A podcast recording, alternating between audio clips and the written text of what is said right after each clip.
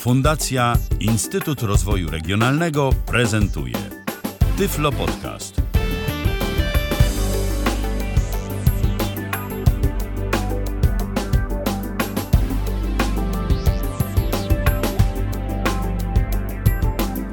Dziś mamy poniedziałek, to jest 30 dzień września 2019 roku. Mamy już dwie minuty po godzinie 19, a to może oznaczać tylko jedno, że rozpoczynamy kolejne spotkanie na żywo na antenie Tyflo Radia. Dziś porozmawiamy sobie o tym, o czym zapewne chciałoby posłuchać e, wielu naszych e, słuchaczy, bo dziś będziemy mówić o iOSie 13, czyli o najnowszym systemie mobilnym e, firmy Apple Apple. Dziś porozmawiam o tym z moimi gośćmi, wszyscy użytkownicy iOS-a, co niektórzy to nawet y, zaciekli beta testerzy. Y, Patryk Waliszewski, Kamil Łukaszewicz i Piotr Malicki. Witajcie. Dzień dobry, dobry wieczór. Witamy.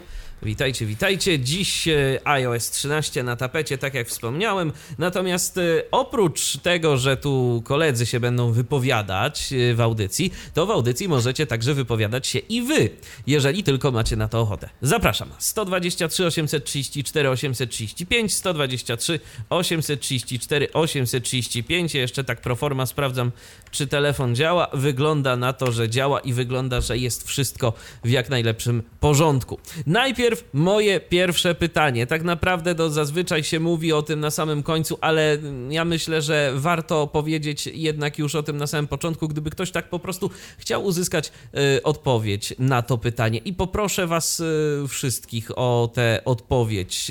Czy Waszym zdaniem tego iOSa 13 to już sobie warto instalować, jeżeli ktoś po prostu y, urządzenia z nadgryzionym jabłkiem chce używać? Czy warto instalować ten system? Patryku, najpierw najpierw Ciebie poproszę. Y, ja powiem tak, y, oczywiście y, ze mną nigdy nie, nie obejdzie się bez chociażby odrobiny filozofii, więc, więc ja to rozdzielę na dwie grupy. Jakby. Skoro musisz. Zależy, zależy, czy jesteśmy użytkownikami, którzy pomimo tego, w cudzysłowie, tylko korzystania z telefonu, chcemy sobie ten system dostosować, czy też na tym dostosowaniu nauczeni przez lata praktykami firmy Apple nam do końca nie zależy. Jeżeli należymy do tej pierwszej grupy, zdecydowanie tak. Jeżeli należymy do tej drugiej grupy, to tak po prostu tak. To już bez skrajnego entuzjazmu, ale mimo wszystko tak. Okej. Okay. Kamilu, Twoim zdaniem? Y, raczej tak, aczkolwiek właśnie bym y, tutaj rozdzielił pod kątem y, urządzeń, bo na przykład właśnie tak jak ja czy Patryk mamy iPhone 8 i tutaj mogę powiedzieć spokojnie, tak? Ale właśnie mm, to ty właśnie, Michale, byś musiał powiedzieć, jak to jest ze starszymi urządzeniami. Tak, A to bo, zaraz bo z powiem. Naszych, z naszych obserwacji wygląda, że na 6S i iPhone'ach SE proces bardzo wymagający zastanowienia. I lepiej raczej nie będzie. Y, wiecie co, to ja tu się będę, ja tu się za chwilę będę kłócił, ale zanim się będę kłócił, to jeszcze Piotra zapytam. Piotrze, a jaka jest twoja opinia na temat trzynastki? Warto, nie warto? Znaczy według mnie warto ze względu na ilość funkcji, tak, jaka doszła w przede wszystkim dostępności, które mogą niektórym użytkownikom ułatwić pracę. Co do starszych modeli, to jeśli chodzi o 6S, to rzeczywiście na początku w pierwszej wersji systemu było ciężko, bo się zacinał, e, wyrzucało z różnych programów, ale teraz z tej najnowszej 13.1.1 y, wersji jest już o wiele lepiej, więc według mnie warto, warto zainstalować i spróbować W pierwszych wersjach beta to nawet na ósemce było ciężko. W pierwszych... No, tak, takie rzeczy dziać, że to po prostu... Znaczy, no, ja ofi oficjalnej mówię, oficjalnej wersji już tej 13. Więc, w pierwszych beta wersjach wiadomo, beta to to na jest. starszych wersjach urządzeń tak. to się nie bardzo nadawało nawet do użytku, moim skromnym zdaniem. Ja się skusiłem no, tak, i tak, tak szybko jak jak się zdecydowałem na zainstalowanie tego iOS-a w wersji beta, y, tak szybko z tego zrezygnowałem i tak szybko wracałem do dwunastki. Natomiast ja swoje zdanie powiem za momencik. Teraz odbierzemy pierwszy telefon. Halo, kogo witamy na naszej antenie? Witam, witam, witam serdecznie. Kto jest z nami? Tomek z tej strony. Witaj Tomku. Y, Prosiłbym, żebyś może gdzieś tam sobie ściszył radio, bo słyszymy się w telefonie, a żeby nie docierało Dobra, dobra, to do ciebie z opóźnieniem. Okej, słu- słuchamy cię. No więc ja mam takie spostrzeżenia, no bo ja mam e, iPhone'a 8 Plus. No Aha. i na moim iPhone'ie 8 Plus system działa, no powiem, no bardzo fajnie, no szybko to wchodzi. Bardzo mi się podoba właśnie w tym systemie taka jest ta opcja, na pewno będziecie o tym jeszcze mówić w audycji, ale na, ta haptyka w tym voiceoverze. To mi się podoba, że ten telefon wibruje, jak robisz te różne gesty. Powiem szczerze, też na to czekałem lewo. dość długo. To jest Tak, to piękne, może to, nawet to jest już- bardzo fajne. Już teraz y, powiemy, że to jest y, opcja dla wybranych, bo właśnie to jest od iPhone'a 8 opcja. Mm, Mhm. Tak. tak, tak. No właśnie, właśnie iPhone tak się 7 zastanawiam, bo- teoretycznie byłby zdolny do tego, ale, ale tego nie ma. A iPhone 6s i niżej, no to siłą rzeczy. No właśnie, ja tak mówię, kumplowi, kumpel zainstalował właśnie też iPhone, e, z iPhone'a iOS 13 i ja mówię, Damian, wibruje, wibruje ci ten iPhone jak go masaż, nie? On mówi, nie, nie, nie. Mówię, aha, bo on ma SE, no to spoko, no to dobra, mówię, jestem w domu. No ale, no to mi się podoba, zwłaszcza te wibracje przy przygłaśnianiu, przy przyciszaniu telefonu są dobre.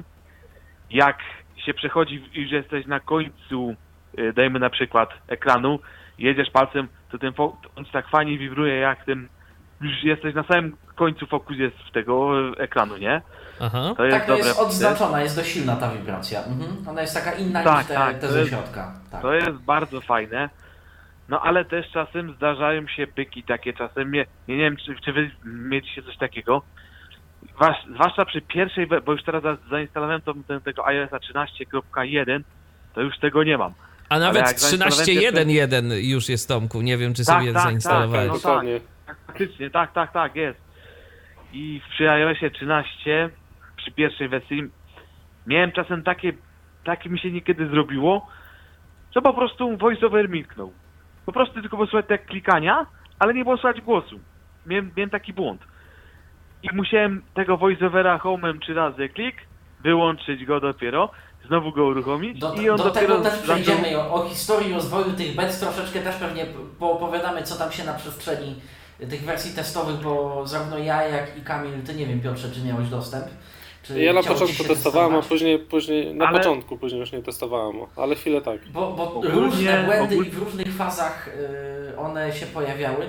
A najśmieszniejsze jest, y, drodzy słuchacze, to, że na przykład jeżeli ktoś y, zaczął testować dopiero na przykład, nie wiem, przy becie trzeciej czy becie czwartej, mógł trafić na błędy, które u nas w becie drugiej na trzecią już załatano i na odwrót. Ludzie, którzy testowali od samego początku, mogli już gdzieś nawet przy końcu testu mieć jeszcze zachowania, których nowi testerzy już dawno, dawno nie mieli.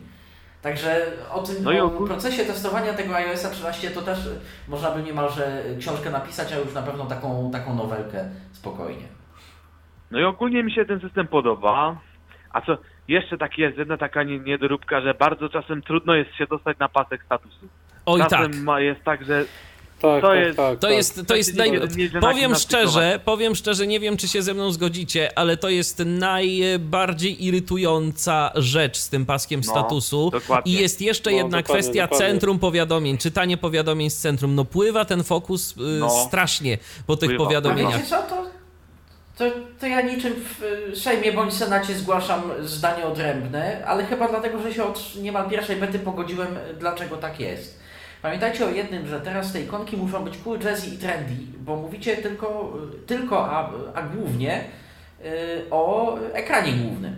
Y, Nie, zauważcie, nie, że nie, nie, będąc pa, Patryk, nie, poczekaj, poczekaj, stój. Ja mówię o powiadomieniach, które wyświetlają się na pasku. Nie, ja mówię o pasku stanu. No, Ja mówię o pasku stanu, a ja mówię o centrum, a ja mówię o centrum powiadomień, że tam to po prostu pływa, jak wiesz, y, robię, y, Nie, no tak, to centrum się... powiadomień pływają, o tym, o tym pewnie powiemy jeszcze nie raz. Ja No właśnie. Tutaj dwie rzeczy się naraz paska. przewinęły. Dokładnie, więc po prostu, więc ja to chciałem zaznaczyć, że, Dobrze, że to jest. nie sprecyzowałem. Centrum Okej. powiadomień pływa i pływać będzie. Natomiast, No nie, no y, chyba. No lepiej, nie, żeby- no bez przesady. No to, Lepiej, żeby nie to, by była, to, to, to, to by było bez sensu, bo to jest nieużywalne w tym momencie. Także to nie mów takich Bywa rzeczy. ciężko, to prawda. Bywa ciężko, No i to prawda. Jeszcze ja, y, domyślam się. No Tomku, to może dokończamy tu, będziemy potem dyskutować jeszcze. ogólnie jeszcze mi się system podoba. I co najważniejsze jest to fajne, że w aparacie zrobili, przy, przywrócili funkcję, co była w iOSie 10, że gdy dotknie się zdjęcia, w zdjęciach w aplikacji, voiceover oznajmia, co jest na zdjęciu. Patrzę na raz na zdjęciach, e, dotknąłem jakiegoś zdjęcia, było zrobione na przykład 21 września i on voiceover mi mówi, ostre, bardzo dobrze, dwie twarze, ocean, na przykład byłem nad morzem czy gdzieś. A, i jeszcze mam takie jedno pytanie, bo nie wiem, czy y, znajoma mnie kazała zapytać, bo ona tam też dopiero jest początkująca e, z iPhone'em. Y, ma iPhone'a SE. Może wy będziecie wiedzieć, o co tu chodzi. Zainst- miała, y, I zainstalowała sobie iOSa 13. I gdy zainstalowała tego iOSa 13, nagle przestał jej działać program ten Lazalillo. Do, w 12 działał jej bez problemu. Po zainstalowaniu 13 klapa. Nie umie. Pytanie, jaką miała wersję, czy, czy uaktualniła ją ze sklepu, z App Store. Bo Lazarilo w międzyczasie miało jedną albo dwie nowe aktualizacje, o ile pamiętam. Ona mi potem pisała, że dwa razy wyinstalowała tego instalowała na zainstalowała. nowo. Zainstalowała, więc... Czyli najnowszą wersję. Więc teoretycznie powinna być najnowsza. Mhm. Znaczy w ogóle i o, o kompatybilności o kompatybilności aplikacji to też myślę yy, sobie powiemy gdzieś tam. Je- jeżeli nam tylko starczy czasu, bo z tym też yy, były różne historie i one się tak naprawdę ciągną nadal. U co po niektórych. Yy, Są aplikacje zresztą bardzo pomocne, typowo dla nas. Konkretnie mam na myśli Envision, które bardzo późno zareagowały na pojawienie się iOS-a. Tak, tam nawet 13 na przyszedł, przykład. nawet przyszło odpowiednie powiadomienie, które informowało, że przez najbliższych kilka dni to nie będzie działać, bo po prostu jest jakiś błąd, ale my pracujemy i wystawimy e, nową wersję, która już e, będzie działała. I rzeczywiście Tak, za tylko- parę dni tylko się ta wersja pojawiła. Tylko jedna rzecz, no program nie jest tani. Program nie jest tani, a y, takie podejście, no mogli zrobić to wcześniej. Wersje beta były. Wiesz co, nie bardzo mogli. Tak Dokładnie, bo to się gdzieś mogli. wysypało przy którejś e, becie. Między betą 1 a betą 2 iOSa 13.1, Jeden, kiedy dokładnie. jeszcze ludzie w ogóle nie dostali 13.0. I nas była mała garstka i tak naprawdę każdy z nas, y, bo konsultowałem to z kilkoma niewidomymi osobami zarówno z US, jak i y, gdzieś tam tu z Polski używającymi Envision i będącymi jednocześnie testerami iPhone'a, to tam już do tego stopnia było, że myśmy chcieli Państwu z Envision y, wysyłać y, potwierdzenia przelewu i tego typu rzeczy. Zobaczcie, co się tam stało, czy to u nas z naszym kontem jest coś nie halo, czy, czy coś. Okazało się, że winny jest iOS, ale nie było jak tego sprawdzić, no bo cofnąć się za bardzo nie ma jak, tak. No tak. Więc y, z iPhone'a logów nie wyekstrahujemy, więc nawet nie było wiadomo na jakim etapie otwierania ta aplikacja zalicza zgon, brzydko mówiąc. Mhm. Co więcej, y, za, zabawa była tym ciekawsza, że mm, jako, że to jest zakup jednorazowy dożywotni, bo z takiej opcji akurat skorzystałem, nie pojawia to się w iCloud. Więc nawet nie można zobaczyć, czy te subskrypcje nam y, No po tak. stronie autora anulowano i tak dalej, i tak dalej. Więc no, strachu nam trochę napędzili Państwo z Envision i dopiero wymagana była trzynastka dla Was, na której to nadal działało, u nas 13.1 nie. I zaczątki przygotowań na 13.1 i w końcu łaskawie tam otrzymaliśmy to powiadomienie, że, że już y, są w drodze. Ale też inne programy wersją. miały problem. Y, Jan Schuster pisał na Facebooku też, że y, były problemy z to, aplikacją To To Point, y, która również z iOS-em 13 się nie bardzo lubiła, ale już wyszła wersja, widziałem, zdaje się, że dziś, e, czy, czy, czy, czy jakoś niedawno, że już jest wersja aplikacji To To Point, y, która y, jest kompatybilna z iOS-em 13, także widać, że to wszystko jest y, sukcesywnie Tak, no, poprawiane. Generalnie, generalnie i w dużym skrócie rzecz ujmując, spore zmiany pod podszewką, yy, pod maską, tam gdzie tego nie widać. Od strony dostępu do lokalizacji, dostępu do dźwięku i trwałości tych dostępów, po prostu tych uprawnień w iOSie 13. No i takie mamy skutki. No dobrze, Tomku, czy jeszcze coś chciałbyś dodać? No nie, mówię podsumowując już tak ten, ten temat, to naprawdę jestem zadowolony z tego iOS-a. Zwłaszcza, że na pewno też będzie mówić o tych dodawaniu swoich gestów, na przykład do odbierania połączyć ten przesunięcie w górę albo w dół ekranu. To jest naprawdę pompa. A tak poza tym, no to trzymajcie się tam. Miłego tego. Trzymaj się, trzymaj się Tomku, trzymaj się, dzięki za Siemanko. telefon. Pozdrawiamy Cię i do usłyszenia. My czekamy oczywiście na Wasze kolejne telefony. Jeżeli tylko macie ochotę do nas e, zadzwonić, no to śmiało 123 834 835. To ja teraz e, jeszcze powiem z mojej perspektywy, jako z uży- perspektywy użytkownika iOS-a. E, E, a mogę tylko chwilę szybką wieść z frontu Tak. powiedzieć, bo jak jest, jak wiemy po godzinie 19, ci co y, używają iOS-a to wiedzą co to może oznaczać i mi się w uaktualnieniu pojawiło iOS 13.1.2. Nie wiem czy dla wszystkich, bo to nie jest oznaczone jako beta, więc y, no. Okej, no to jest, to jest ciekawa rzecz, czy, czy, czy 13.1.2 rzeczywiście. Ja, ja za chwileczkę sobie sprawdzę, jak y, ktoś z Was będzie tu o czymś opowiadał. Natomiast ja mogę powiedzieć, jeżeli chodzi o użytkowni- z perspektywy użytkownika iOS-a y, 13 na iPhone'ie 6S, że y, ten telefon nie jest może jakiś bardzo, ale to bardzo responsywny z tym systemem, ale z drugiej strony y, mam wrażenie, że jednak i tak działa to lepiej niż na dwunastce. Bo na dwunastce działało to po prostu y, gorzej w pewnych miejscach. Y, mam takie wrażenie, że na ekranach te gesty do przemieszczania się działają zdecydowanie szybciej, ale z drugiej strony y, nieco dłużej rzeczywiście trwa wczytywanie jakby kolejnych ekranów. Jeżeli na przykład czy uruchamiamy jakąś aplikację, czy wczytujemy z niej ekrany, mam wrażenie, że to wszystko działa wolniej, ale jak to się już załaduje, y, no to już jest naprawdę całkiem w porządku i całkiem fajnie. Nie Mówię, wiem, czy macie takie jeszcze- y, wrażenie również. Moja taka jeszcze myśl, zanim przejdziemy do konkretów i do omawiania poszczególnych funkcji, analizy tego wszystkiego, co, jak, po co i dlaczego, yy, zauważam taki ogólny trend, yy, gdzieś tam jak rozmawiam, czy to tutaj ze, znajomymi, czy, czy z opinii na, na zagranicznych listach, ale w szczególności widzę to u nas w Polsce. Ludzie się jakoś tak boją tego iOS-a 13.0, 13.1. Yy, Wbrew pozorom niewiele słyszałem dobrych opinii. Wiesz co? y, Ja, te, ja tego nie rozumiem. Ja żartobliwie się śmieję, że ci, którzy tak mówią, naprawdę nie pamiętają iOS-a 8.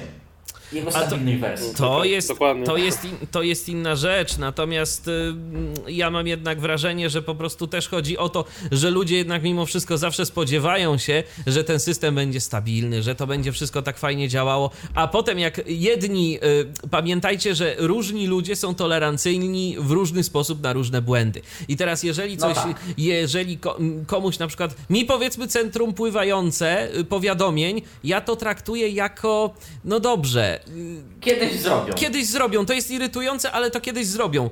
Ktoś inny może to traktować jako coś, co po prostu nie, ja tego nie aktualizuję, bo nie, bo mi się to nie będzie podobało. A tymczasem mamy kolejny telefon, więc sprawdźmy, kto do nas dzwoni i w jakiej sprawie. Kogo witamy tym razem? Halo?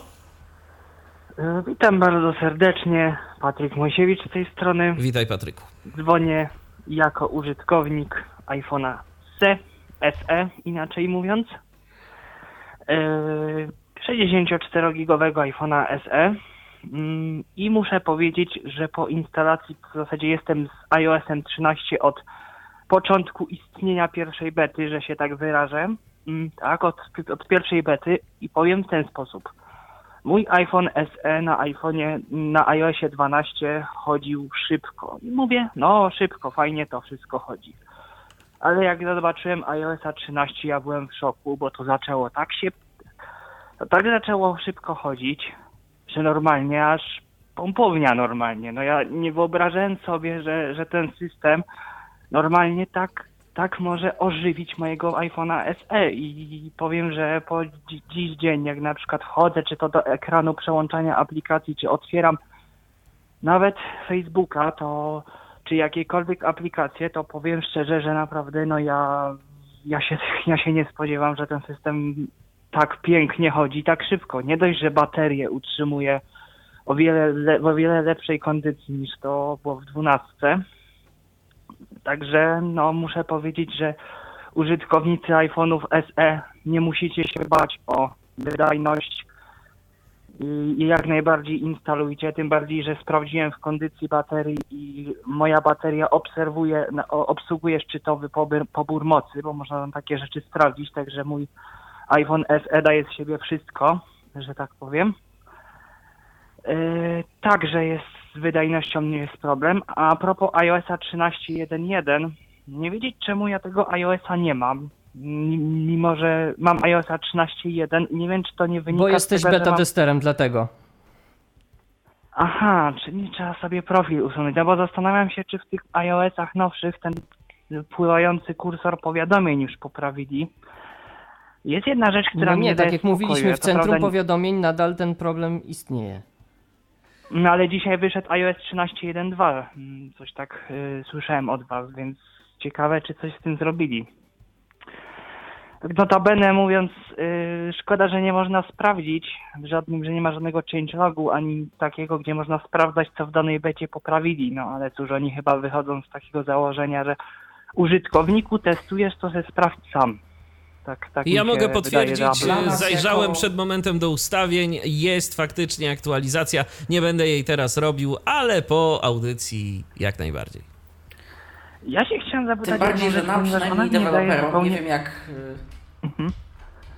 Nie wiem jak reszcie, y, dobra. ale nam jako deweloperom ona instaluje się jako zupełnie świeży system z akceptacją Tak, warunków, tak, zasad i tak dalej tak. 2,98 GB, więc... Dokładnie. Więc y, to jest tak uaktualnienie, które może Więc zapewne, to, więc zapewne zmienić. tobie, Patryku, też się to ta, tak pokaże, bo masz ten profil. No dobrze, y, Ej, słuchajcie, to Patryku, jeszcze- czy, jeszcze, czy jeszcze coś, bo tak my tu gadu gadu, a czas by do konkretów przejść w końcu, bo nasi słuchacze też Wiem, pewnie ja, chcą mam, posłuchać. ja jeszcze chciałem zapytać po prostu o, y, o jedną rzecz, bo y, to mi nie daje spokoju. Nie wiem, czy o tym już było mówione, bo w zasadzie nie słuchałem od początku audycji, ale chodzi mi o jakby jeżeli dotykam, miałem taki przypadek, że y, i mam to po dziś dzień, że mam problem z dotknięciem obszaru powiadomień. Natomiast moja wi- widząca, widząca osoba, która dotyka tego, nawet z włączonym voiceoverem, bez problemu jest w stanie tego paska powiadomień dotknąć. I to po prostu, ja się zastanawiam, co oni zrobili, bo ja się nawet zapytałem osoby widzącej, która ma również iPhone'a, czy widzi, że coś się zmieniło, jeżeli chodzi o pasek powiadomień i ona nie widzi żadnych, jakby nie, nie potrafi powiedzieć, czy jakoś ikony się stały większe, czy coś takiego, więc nie wiem skąd się wziął ten problem z tym dotknięciem tego paska. Mm, Patryku, ty coś Halo? tu chciałeś przy tej okazji powiedzieć. Halo? O? Co to tu się... Coś tu się, coś tu się nam dziwnego stało w tym momencie.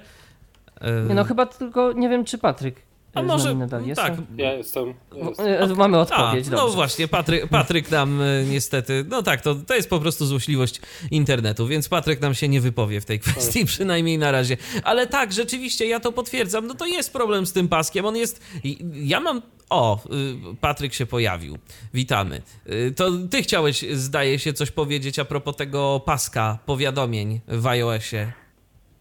Paska statusu. No to właśnie, ja może się już statusu. wyłączę, bo Tak, to w zasadzie jest dobrze. wszystko, nie chciałbym obciągać Okej. nimi. Okej, to dziękujemy Ci, Patryku, bardzo serdecznie za telefon. Czekamy na kolejne. Patryku, to teraz proszę bardzo. Tak, y, sprawdzenie tego, y, czy i że jest nowy iOS okazało się błędem, bo właśnie mój telefon jest pod ładowarką, więc bardzo uczciwie zaczął mi go sam pobierać. Musiałem mu, musiałem mu to uniemożliwić, bo byłby to y, dość duży problem z dalszym uczestniczeniem w mojej audycji. E, Więc tak, co do, co do paska stanu, mm, ja się jakoś z tym pogodziłem chyba z tego powodu, że wiem po co i dlaczego tak zostało zrobione. Zauważcie proszę, że przede wszystkim pasek e, stanu jest mały na ekranie głównym. Po co? Żeby zrobić więcej miejsca na ikonki tegoż ekranu, które mają pewnie troszeczkę inny wizualnie kształt i tak dalej. Tego no nie mogę niestety potwierdzić. No właśnie widzisz sęk w tym, że. wrażenie- Bo, w tym bo, w te, bo przed momentem cię wyrzuciło, ale Patryk mówił, że konsultował e, te kwestie z osobą widzącą i ten pasek Mhm, wizualnie ponoć się wcale nie zmienił, jeżeli chodzi o rozmiar. Tak, ale wizualnie to jest jedno, a obszar dla protokołu, dla A, tego, co jest no, pod maską to- dla voiceovera. To, to no, ja bym, no to ja, no urzędem ale to widzisz, no ale to już nie jest, To ale to nie jest. jest kwestia, to nie jest kwestia wizualna, to jest kwestia tego, że ktoś po prostu coś może źle zaprogramował i całkiem możliwe, że zostanie to przywrócone, no bo to jest... Wyda wydaje, mi się, wydaje mi się, że nie, bo jeżeli aplikacja, y, bo to jest to, y, o czym czytałem ostatnio w dokumentacji y, dla programistów aplowskiej, że w tym momencie teraz na przykład jest to automatyczne skalowanie obiektów. Zobacz, że jeżeli masz aplikację, y, która ma cztery obiekty na krzyż, pasek jest normalnych rozmiarów jak w starym dobrym iOSie. Jeżeli trzeba na ekranie zmieścić więcej, pasek się nagle zmniejsza. Aha, Przynajmniej dla aha. nas y, w voiceoverze. No to chyba, że tak. Dobrze, słuchajcie, ja nie wiem, kiedy my zaczniemy dziś tę audycję. Mamy kolejny telefon. Kogo witamy tym razem? Halo? Halo? Dzień dobry, dzień dobry, Andrzej Łukaszewicz z tej strony. Dzień dobry, E, tak dzień dobry słucham- Andrzeju. Tylko proszę ściszyć Słucham. radio, bo słyszymy się w rad... bo słyszymy się w telefonie. Ojoj, ojoj, aż tak bardzo, ja w drugim pokoju, to jeszcze dobrze. Dobrze, e, wobec e, tego tak, słucham programu e, od początku i kwestia tego paska statusu. E, jeszcze będę chciał powiedzieć o jednej rzeczy, ale, ale to e, za moment. Pasek statusu rzeczywiście jest ciężko dostępny, ale tylko z poziomu ekranu głównego. Nie ma e, problemu z dostępnością do paska statusu, gdy aktywny jest ekran jakiejkolwiek otwartej aplikacji, czy na przykład ekran blokady. Wtedy jest wszystko, wtedy wszystko jest po staremu. Tylko z ekranu głównego on rzeczywiście Chyba jest bardzo, bardzo ciężko aplikacjami dostępny. popularnymi typu Facebook. Takie aplikacje, też mogą, takie aplikacje też mogą zmniejszyć rozmiar paska. Co więcej, y, niepokojąca, wręcz androidowata rzecz ma miejsce, bo oto w najnowszym iOSie, to jest iOSie 13, y, pytanie jak to przechodzi przez proces y, rewizji w y, Apple'u. Natomiast technicznie jest możliwość zrobienia aplikacji tak dużej, że w orientacji pionowej nie pokaże się pasek stanu. U, proszę bardzo. Proszę bardzo. No więc faktycznie, ja nie testowałem tego na wiem, każdej aplikacji, którą mam zainstalowaną, no bo nie przyszło mi to w ogóle do głowy, ale zauważyłem, że generalnie z poziomu aplikacji, z których jakoś przypadkiem, czy, czy chciałem sprawdzić stan naładowania baterii, e, czy jak w każdym razie, e, dostęp do tego paska jest e, no, bądź co bądź lepszy na pewno niż z ekranu głównego. Teraz tak, ja korzystam z iOSa 13.1 jeszcze patrzyłem na, pro- na początku programu, dowiedziałem się dopiero z audycji, że jest 1.1, 13.1.1. iPhone mi tego nie chce A nawet pokazać. 13.1.2 dzisiaj już? Tak. A nawet 13.1.2. Na, na razie mój telefon nie chce mi tego pokazać. Jeżeli e, będzie się dziad upierać, to pewnie znowu zatrudnię e, niezbyt kochanego przez siebie e, e, iTunesa. Niech się na coś przydaje. A teraz tak. Ym, odnośnie jeszcze konsumpcji energii. E, nie wiem, czy zauważyliście, ale e, użytkownicy, szczególnie użytkownicy programu WhatsApp, komunikatora WhatsApp, ci, którzy lubią nagrywać wiadomości głosowe, mam wrażenie, że e, konsumpcja energii się jakby w tym programie na wiadomościach głosowych zmniejszyła, co mnie by bardzo cieszyło i chciałbym tylko, żeby to się okazało nie supozycja, ale prawda. Na razie póki co moje obserwacje mówią, że tak właśnie jest. E, No i, że tak powiem, obserwuję wyniki. Wydaje mi się, że jeśli chodzi o zużycie prądu, o zużycie e, baterii e, przez ten program akurat tu się poprawiło. Były problemy z klientem e-maila, zwłaszcza w 13.0. Tam się pojawiła bardzo fajna funkcja, gdy weszło się do skrzynki, do folderu w skrzynce pocztowej. e, Po kliknięciu przycisku edycja pojawiał się na samej, na samej górze, na samym, y, zaraz przed nim, pierwszy na ekranie przycisk zaznacz wszystko. Pomyślałem sobie, kapitalna sprawa do usuwania jakichś niechcianych koszów i innych takich rzeczy. Tym bardziej, że jestem akurat świrem na punkcie czyszczenia czatów, czyszczenia różnych rzeczy yy, niepotrzebnych danych. No, fajnie, zaznacza. Niestety przy usuwaniu okazało się, że zaznaczać zaznaczył, ale usunąć się nie dało inaczej e, niż e, po zaznaczeniu po staremu każdej wiadomości oddzielnie. Teraz w 13.1 widzę, że to działa. Po samej instalacji 13.1 e, przed jakimś tam restartem telefonu to mi nie działało, w ogóle musiałem się męczyć, ale widzę, że e, chyba, że tak powiem kolokwialnie zażarło.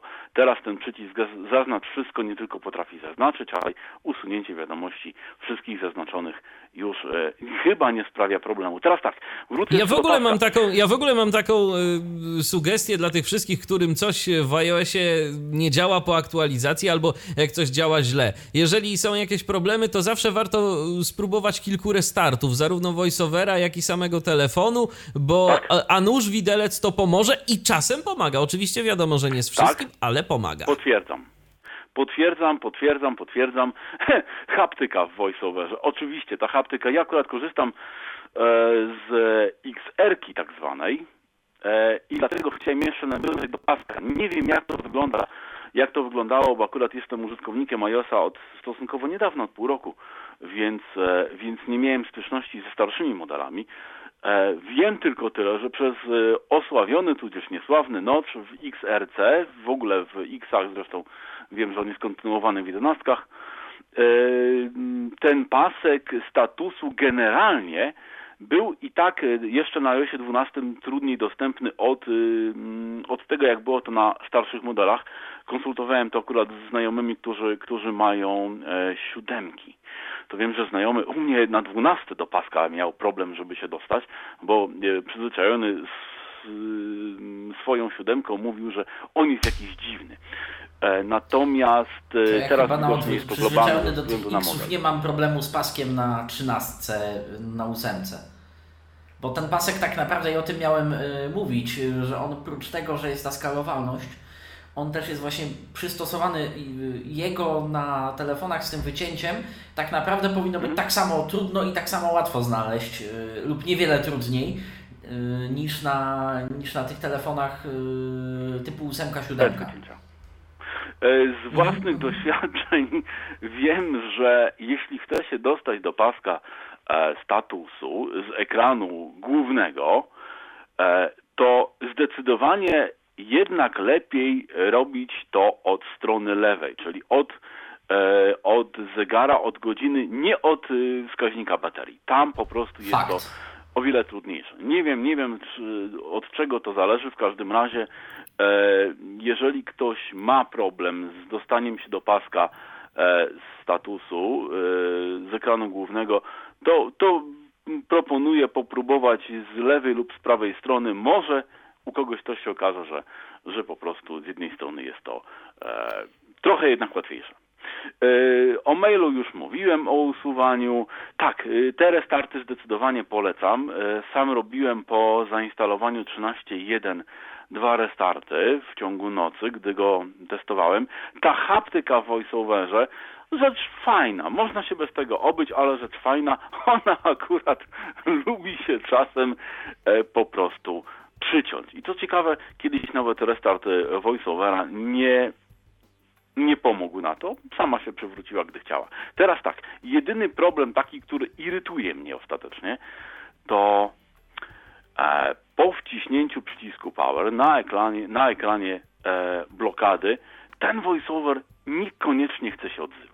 To znaczy on się odezwie, gdy palcem ruszę e, po ekranie, wykonam jakikolwiek gest, natomiast e, Często jest tak, że po wciśnięciu powera zamiast mówić godzinę i ewentualnie ilość powiadomień mam wyłączone, wyłączoną funkcję zawsze mów powiadomienia, tak żeby ta godzina była dostępna ilość powiadomień, a nie zaraz przeskakiwał fokus na same powiadomienia. E, on po prostu raz się odezwie, raz się nie odezwie, raz się odezwie, raz nie. To jest faktycznie jeszcze, no mówię, spróbuję dzisiaj wymusić 13.1.1 czy 13.1.2, co tam będzie, jak telefon mi dalej nie będzie chciał pokazać, no to zatrudnię w takim razie programiszcze. Okej, okay, Andrzeju, to w takim razie dziękujemy to Ci wszystko, bardzo za, tak, za głos w dyskusji. Pozdrawiamy yy, i do usłyszenia. No dobrze, to teraz zanim ktoś do nas zadzwoni, to myślę, że możemy rozpocząć już y, naszą opowieść o nowościach.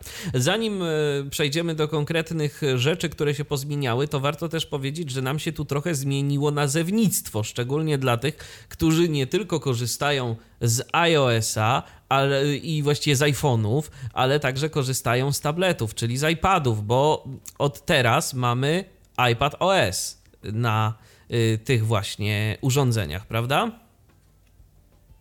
No tak. Y, dobrze, natomiast no moje pytanie, czy ktoś z Was, czy ktoś z Was miał okazję potestować y, iPad OS? Chwilkę. No to Patryku, to jakie wrażenia? Co tam, co tam się pozmieniało? Jak to w ogóle wygląda teraz? Mm, Miałem okazję obserwować tego iPadOS-a, bawić się nim w kilku stadiach. Przy becie drugiej, przy becie czwartej albo piątej i teraz przy 13.1. Mm, No troszeczkę się pozmieniała filozofia jakby tak, no bo teraz skopiujemy odrobinę treści z konferencji Apple'a, ale y, jakby żeby zrozumieć iPadOS-a trzeba wiedzieć, co się w nim zmieniło tak ogólnie, tak? A ogólnie zmieniło się to, że iPad OS y, chce, jakby zdaniem Apple'a, zacząć granicę pomiędzy platformą mobilną a komputerem osobistym, co zresztą widać po cenach nowych Maców, że to tak drożeje wszystko, a iPady to tak stoją w miejscu, a nawet troszkę w dół.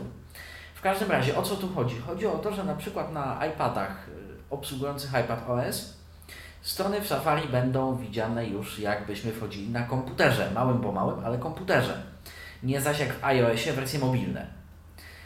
Przy czym wtedy, kiedy chcemy, możemy sobie z powrotem skorzystać z w cudzysłowie mobilnego widoku readera, tak, i y, oczyścić tę stronę z tego, co uważamy za niepotrzebne. Ale jeżeli już na przykład, nie wiem, przyglądamy jakieś forum, bank czy, czy inne y, coś, in, inną jakąś inny jakiś serwis, y, będziemy rozpoznani jako klient mobilny, jako desktopowy, jeżeli deweloper strony jest świadomy tego, co się właśnie zmienia, bo jeżeli jest uparty, to nadal będziemy widzieli stronę mobilną. Tak to niestety wymaga y, obustronnej chęci i reakcji. Apple zrobiło sporo, żeby się przedstawiać jako w cudzysłowie Mac dla przeglądarek, natomiast y, co cwańsze mechanizmy mogą nadal wyświetlać tę stronę mobilną, to jeszcze, jeszcze chwilę to musi pobyć na rynku, żeby no, żeby to się przyjęło. Tak. No dobrze, ale z takiej, Druga perspekty- rzecz, z takiej perspektywy właśnie użytkowej, no perspektywy właśnie, co, co nam tam, co nam się, tam się zmienia? Mm, No znowuż tak naprawdę zmienia się w całym systemie, więc i siłą rzeczy VoiceOverze mamy na przykład z wygodnych rzeczy, które zwróciły moją uwagę, bo nie jestem na tyle solidnym użytkownikiem iPada, żeby y, jakoś tutaj wielki elaborat. Natomiast to, co zwróciło moją uwagę i co uważam, że jest praktyczne, y, widgety na ekranie głównym. Do tej pory mieliśmy z nimi do czynienia już od iOSa chyba 10, ale tylko na tej stronie Today, na tej takiej przedpierwszej stronie, tam gdzie jest szukajka, tam gdzie jest No e, tak. ten, tam gdzie jest aparat ewentualnie, zresztą który to aparat jest widgetem. W tym momencie, jeżeli dodamy widgety do ekranu głównego, mm, ekran dzieli się na pół. Na lewej połówce jest zmniejszona wersja ekranu głównego. Na dole jest ten taki większy, chyba nawet troszeczkę większy niż wcześniej dok. I na prawej stronie ekranu mamy widgety z ich treścią. W tym, jeżeli to jest jakiś spory widget, to ma oczywiście jeszcze przycisk pokaż więcej, pokaż mniej. Nie wiem, ile tam tego się mieści. Powiem szczerze, y, testowo dodawałem chyba 3 albo 4 i, i szło ok. Także tego nie umiem powiedzieć. Natomiast yy, no, natomiast tak to wygląda. Zmieniono jeszcze y, ten split view, czyli ten właśnie widok dzielony dwóch czy tam trzech aplikacji, y, dwóch aplikacji na jednym obszarze. Ale jak to w tym momencie wygląda i jak bardzo różni się to od dwunastki, y, jakoś nie miałem cierpliwości przetestować ani, ani ochoty, więc wiem, że y, jakby słyszałem opinię, że jest lepiej, natomiast nie umiem powiedzieć, w czym to lepiej się przejawia. E, Zmieniono dźwięki troszeczkę. Teraz na przykład akcje typu szybka nawigacja on-off yy, przy sterowaniu klawiaturą z iPadem mają dźwięk. Nie mówi już quick nav on, quick nav off, tylko jest to taki mały, dyskretny dźwięk. W ogóle tych dźwięków jest troszeczkę więcej teraz. Na różne jakieś otwarcie się aplikacji, mm, prócz y, standardowych dźwięków voiceovera, tam coś sobie lubi kliknąć w tle, że się zawartość wczytała, pokazała i tak dalej. Nie miałem okazji bawić się, jak rozwiązane jest dostępnościowo kopiowanie i wklejanie pomiędzy aplikacjami. Wiem, że jest to technicznie możliwe. Że jeżeli mamy te dwie aplikacje na przykład obok siebie, to, to możemy y, zawartość pola tekstowego z jednej wkleić na przykład do drugiej. To z takich ciekawszych rzeczy. Czy jakiś na przykład Nie. y, mamy y, edytor tekstu, tak, i do maila możemy coś, albo jakiś tam arkusz kalkulacyjny do, do edytora wkleić, tak, po prostu. Tego typu rzeczy. Tak, oczywiście działają opcje, jeżeli mamy klawiaturę, bądź to oryginalną, bądź to jakąś Bluetooth podpiętą, no to działają opcje typu gestu yy, przyciśnięcia 3D Touch, chociaż nie mamy yy, mechanizmu 3D Touch w iPadzie siłą rzeczy. Yy, I nie mówię tu o menu kontekstowym, o którym za trochę powiemy, który mnie osobiście den- denerwuje i drażni, ale to, to za chwilkę. Mm, Natomiast na iPadzie Pro 2016, tak to była ta seria z 2016. Yy, Powiem szczerze, ten system też yy, miał takie swoje wzloty i upadki troszeczkę jak na SE i na 6S-kach. No pierwsze wersje tego iPad OS-a to potrafiły tam po kilkadziesiąt znaków z wpisanego jednego znaku zrobić. Teraz jest z tym lepiej, chociaż nadal tak. Potrafi się na przykład na 3 sekundki zastanowić, po czym wykonać wszystkie nasze fliki naraz Naraz. Aha. No to, to, coś. Także to także nic się tak jeszcze lubi. No wymaga tych zasobów ten system, to, to fakt. Okej, czyli tak... y, Natomiast myślę, myślę, że to będzie, że to jest początek i że tu Apple nie pojawiło, nie powiedziała jakby ostatniego słowa. O ile w 13.2, 13.3 pewnie niewiele się dowiemy, e, o tyle 14 może być. To może być coś w ogóle, co, co, Może coś nam ciekawego. zafundować całkiem, może nam zafundować całkiem sporo miejsca w tym, co nowego w kwestiach dostępności dla iPad OS, bo to się naprawdę coraz bardziej zaciera z Maciem. Ten system. Okej, no dobrze, to tak pokrótce o tym, a teraz przechodzimy już do iOS-a. Pierwsza, pierwsza rzecz, o której warto chyba, z, na którą warto zwrócić uwagę, no myślę, Kamilu, możesz y, zacząć od tej kwestii, y, że zupełnie gdzie indziej teraz musimy tej dostępności szukać i mamy do niej bliżej zdecydowanie, prawda?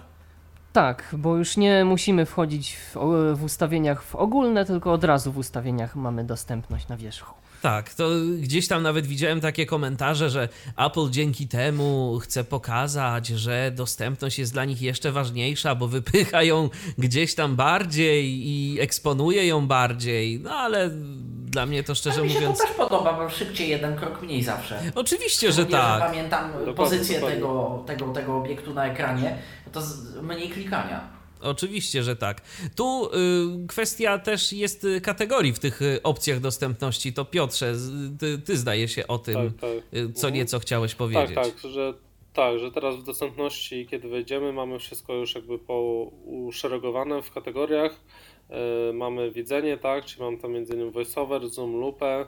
E, mamy mm, ruch, czyli osoby, które z ruchem mają, motoryką e, problem.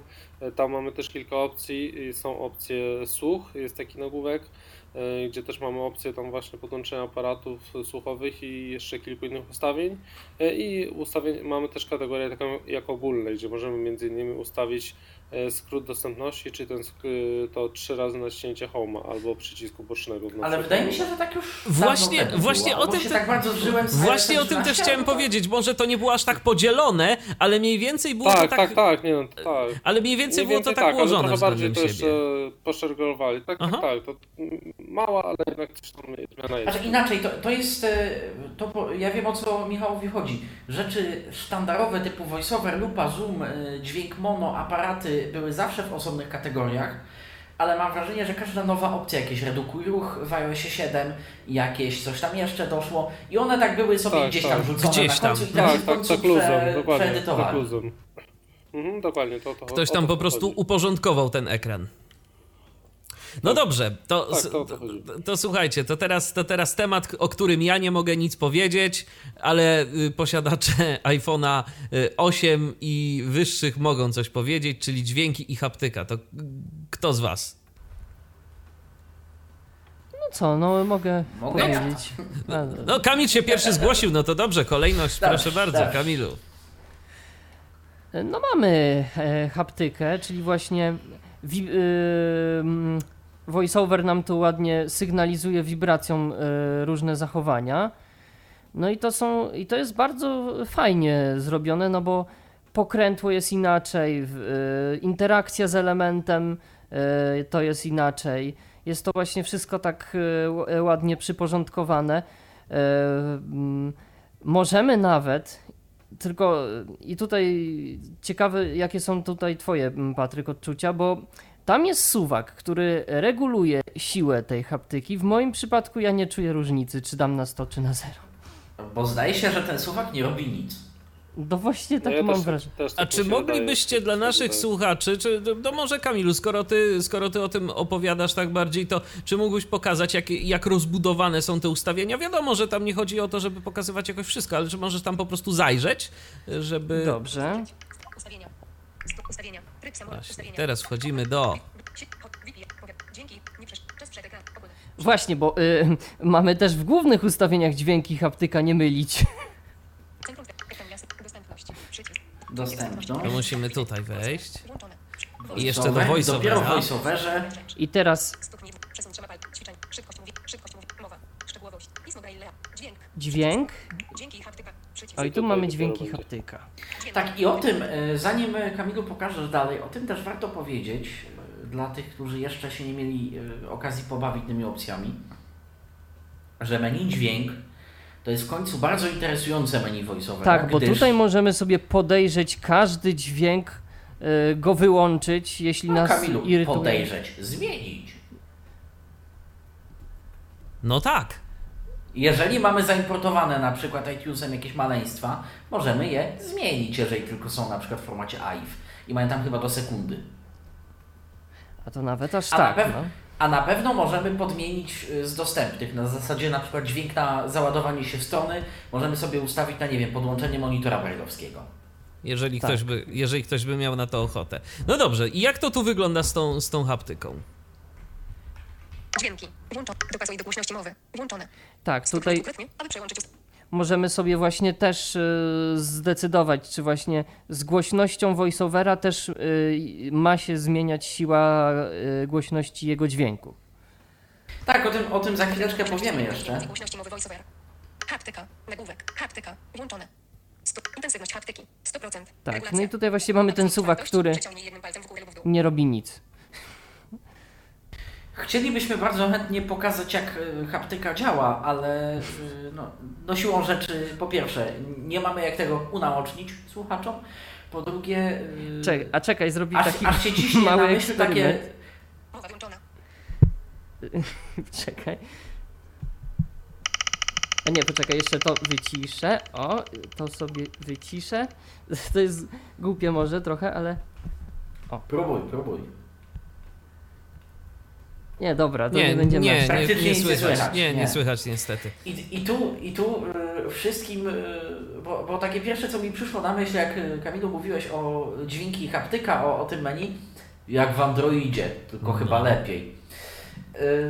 Więc faktycznie jest jak w Androidzie i faktycznie jest lepiej, bo jest dużo dyskretniej. Te wibracje to są odpowiedniki Czy małych, coś kilku... słyszycie? Słychać, słychać. Tak, słychać, słychać. Dobrze. Tak trochę jakby ci w brzuchu burczało, ale słychać. Ale słychać, tak. Tak, że jak właśnie przeskroluje cały ekran, to tak właśnie sobie tak. Tak, bo, bo, w, bo w przypadku telefonów z Androidem to mamy takie fajne. W, w, w, taki ten dźwięk jest dość, dość mocny. No klasyczna tych, wibracja. Tak, klasyczna wibracja, a tu jest ona taka zdecydowanie bardziej dyskretna. Tu też to jest klasyczna wibracja, tylko o czasie około kilkudziestu milisekund, że ten mechanizm się ledwo zdąży rozkręcić. Więc mamy takie pyknięcie, takie fajne puknięcie subtelne, a nie yy, pełną wibrację pełnoprawną. Aha. Czy tu w tym y, menu, y, do którego się dostaliśmy, coś jeszcze można zrobić? Y, no to jest tak. właśnie to całe zarządzanie dźwiękami. Tak, w tym menu zarządza się dźwiękami, w tym menu jest pole wyboru do basu i do głośności voiceover, a jeżeli ono jest odznaczone, mamy osobny suwak do głośności dźwięków, czyli możemy sobie na przykład dźwięki dużo przyciszyć w przypadku, kiedy używamy y, głośności voiceover na maksa. Mhm. A te dźwięki sobie gdzieś tam są z boku. Jasne. No dobrze, y, to, to co? To tak naprawdę o tej opcji, o tej opcji tyle. No, no bo nie wiem, czy szerzej pokazywać, jak myślę, to wygląda. Że, myślę, że, myślę, że nie, bo jeżeli ktoś będzie chciał sobie to dostosować, to, to, to sobie dostosuje. To sobie dostosuje. Natomiast y, menu kontekstowe to jest rzecz nowa. To Piotrze, może ty o, o tym menu Mhm, kontekstowym tak. kilka słów powiesz. Tak, menu kontekstowe to jest właśnie taki zamiennik trochę tego 3D Touch, y, który mieliśmy, czyli tego mocniejszego nacisku na ekran. Y, I właśnie w tym menu kontekstowym mamy podobne opcje. Mm, I menu kontekstowe wykonujemy w ten sposób, że jedziemy palcem w dół na ekranie głównym i mamy tam tryb edycji i dalej w dół mamy menu kontekstowe. I zależy na jakiej aplikacji staniemy, czy w, gdzieś w środku w jakiejś aplikacji, gdzie staniemy i tapniemy w to menu kontekstowe, to będą tam różne, różne dostępne opcje. Ja może pokażę na ustawieniach jak to wygląda. Tak, sta staję na ustawieniach, jadę palcem w dół. Pokaż menu kontekstowe. pokaż menu kontekstowe. Tutaj tapię dwukrotnie innym palcem Zamknij menu kontekstowe. i mamy oczywiście zamknij menu, Zmień ułożenie aplikacji. Zmień ułożenie, czyli wejście w tryb edycji inaczej Bateria. Przycisk. i mam tutaj y, możliwość szybkiego wejścia do pewnych ustawień. Dane sieci komórkowej. Przycisk. Wi-Fi. Przycisk. Bluetooth. Przycisk. No i to jest tyle, tak? Więc tak, y, takie menu kontekstowe pojawia się właśnie No, czyli w krótko mówiąc, miejscu. Z ciekawości, Piotrze, jak wybierasz, które ustawienia mają być pod skrótami 3D Touch? Y, W sensie, że jak to jak wybieram? jakim Jak, de- jak czy- decydujesz, że akurat Wi-Fi, Bluetooth i dane komórkowe, a nie na przykład ograniczenia prawne, nie A wiem, czy w ogóle to się da ustawić? Znaczy Właśnie. chyba się nie da, nie da się, nie da się. Okej, Przynajmniej ja czyli- tego nie ustawiałem. To Czyli tutaj jest y, sieci neuronowe, Siri i sugestie, to z czego najczęściej korzystamy, prawdopodobnie są brane pod uwagę, okej. Okej, no, No, b- tak, tak, czyli tak. jak rozumiem, To- Patryku, ty po prostu miałeś inne opcje i dlatego zapytałeś. Y, Nie, po prostu byłem ciekaw, bo jest to faktycznie szybsza droga do pewnych sekcji. Jeżeli by to było Tak, tak, dostosowywane, no to powiem szczerze, byłby to yy, znowuż Fajne, punkt, fajne znowuż as. Hmm. Natomiast... y, No na to tak jak w 3D Touch, bardzo Mhm. podobnie. No to jest to samo. Natomiast, żeby nie było tak dobrze, ja muszę dodać łyżkę dziegciu do tego menu kontekstowego, bo ono jest troszeczkę zbyt przedobylskie. Ono zamienia na pokrętle i to muszę sprawdzić, czy się da włączyć, wyłączyć, bo przyznam, nie sprawdzałem. Y, Z miłą chęcią wyłączyłbym sobie pokazywanie tego menu kontekstowego, bo ono y, tam, gdzie można, przejmuje priorytet nad y, pierwszą opcją na pokrętle, czyli nad opcją A znaku. tak, tak, I tak, teraz- to potwierdzam, to potwierdzam. Mhm. I teraz bardzo często są sytuacje takie, że mam na przykład jakiś numer telefonu w schowku albo coś, czego używałem dużo wcześniej. Zapominam tego ze schowka opróżnić, no bo w sumie po co? Jestem w aplikacji telefon, bo właśnie zamierzam wykonać połączenie na numer nowy. Nie tak obsunę palcem i właśnie wklejam sobie numer poprzedni ze schowka, który w ogóle mnie nie interesuje, bo wklej jest opcją 1 z 1, więc się pokazuje jako menu, nie pokaż menu, tylko tak po prostu wklej się, pokazuje, jakby wysuwa się to menu. Ja w ogóle też zauważyłem, że w pewnych e, miejscach e, to menu kontekstowe pokazuje się, gdy tak naprawdę nie ma tam nic do wyboru. Tak, na przykład funkcji, tak, tak, tak. Tak. Na przykład na Facebooku zauważyłem bardzo często, jak coś wchodzę w wyszukiwarkę e, na mobilnej, w mobilnej aplikacji Facebooka i chcę coś znaleźć, no to po prostu już wiadomo, tak, będzie, będzie menu kontekstowe, którego po prostu Tak, muszę dokładnie. uważać, żeby nie aktywować. Natomiast pan... E, nie, Michale, gdybyś Aha. coś tam miał z e, edycji na przykład, jakiś tekst, to możesz go tu wkleić. A, no tak, jeden, ale ono jest, ale ono jest, wiesz, puste yy, w, w takiej Tak, ono sytuacji. jest puste, ale Nie domyślną żadnych akcją jest pokaż menu, więc się zawsze włączy, tak. Jasne. Ale słuchajcie, ja No jeszcze tak, tak. ja- Ja, y, czy jeszcze coś do tego menu? Bo ja tu jeszcze chciałem nawiązać do Nie, jednej tylko, rzeczy, ale. tylko o tym Mhm. polu edycyjnym właśnie, że jak coś Okej. piszę, to robię palcem w dół i zamiast tam właśnie wyrazów czy coś mam to menu kontekstowe i też mi sobie to przeszkadza. To właśnie to, co mówił Patryk, że ono jest jako domyślne, jako pierwsze na pokrętle, że ma pierwszeństwo i... no Tak, i to jest nieważne co ustawimy jako pierwsze, ono jest jakby Tak, tak. tym, czym tryb edycji dla ekranu głównego, powiedzmy, taką czynnością, bo to jest dostępne czynności w ogóle. I menu Tak, kontekstowe jest dokładnie. czynnością, więc jest zawsze na. Na miejscu. No niestety. Natomiast niestety ja tak. chciałem powiedzieć o ważnej opcji dla wszystkich domorosłych DJ-ów, którzy chcą robić imprezę z iPhone'a. Słuchajcie, yy, w menu dźwięk ta opcja już była kiedyś, ale voiceovera, w menu dźwięk voiceovera, czyli tam, gdzie, gdzie, gdzie już yy, byliśmy yy, przed momentem, jest taka jedna fajna opcja, która się nazywa Wysyłaj do HDMI. I to należy sobie wyłączyć. Wysyłaj do HDMI jest opcją bardzo Z mylną. tym, że Tak? ja to już widziałem w Tak, poprzednim iOSie. Tak, Ja też, tak, tak, tak, tak. Tylko właśnie chcę powiedzieć o tym. Oj, będzie gorąca dyskusja. Bo ja, to, bo ja to testowałem. Bo ja to testowałem na iOSie 12. Bo też słyszałem, że tak to już, tak to już było. Yy, tylko, słuchajcie, yy, wysyłaj do HDMI, jak sobie wyłączymy, to daje nam jeszcze coś. I ja mam wrażenie, że to zaczęło działać dopiero teraz, bo po prostu testowałem to na iOSie 12 i nie działało w ten sposób. Być może tu rzeczywiście decydowaliśmy, czy chcemy wysyłać, czy nie wysyłać do HDMI. Ale od wersji iOSa 13 działa to też na głośniki Bluetooth. Jeżeli mamy głośnik Bluetoothowy, to możemy za pomocą Dobrej właśnie klasy. tej opcji. Wiesz co, no ja testowałem na swoim JBL-u. No to jest głośnik dobrej klasy, bo tak. wiele głośników przedstawia się jako zestaw słuchawkowy, a wtedy opcja A to wtedy nie, to wtedy nie, wtedy to nie będzie. Tak, tak. Ale to bardzo dobrze. Słuchajcie, że to jest, y, że to w ten sposób y, jest rozgraniczane. Tak. Bo na przykład, właśnie, to się bardzo inteligentnie zachowuje. Jak ja mam podłączony głośnik bluetoothowy, to to zachowuje się tak, jak chcę. Czyli voiceover zostaje mi na iPhone'ie, ja mogę sobie uruchomić jakąś tam aplikację typu Fubar, e, Spotify, cokolwiek, jakieś TuneIn Radio e, i po prostu I emitować. Tak, i to gra na głośniku. Muzyka gra na głośniku. Jedna rzecz, przyciski do zmiany głośności sterują głośnikiem. Więc się trzeba do tego I z przyzwyczaić. strzępkami voiceovera, który potrafi głośnikiem iPhone'a ryknąć na pół słowa. Tego nie zauważyłem, ale I ja zauważyłem, jeżeli jest odgrywany dźwięk voiceovera, gra muzyka, a my mamy jeszcze złagodzenie dźwięku na przykład włączone w e, opcjach tutaj voiceovera, pierwsza sylaba potrafi ryknąć. Aha, no tak to potwierdzam. Okej, to widocznie ja na, to- na to się jeszcze nie natknąłem, ale natomiast dla, y, dla odmiany, jeżeli mamy y, słuchawki bluetoothowe, to wtedy, jak je włączymy, to nawet jeżeli ta opcja jest y, wyłączona, właśnie wysyłaj do HDMI, to w tym momencie dźwięk voiceovera emitowany jest nadal na słuchawki.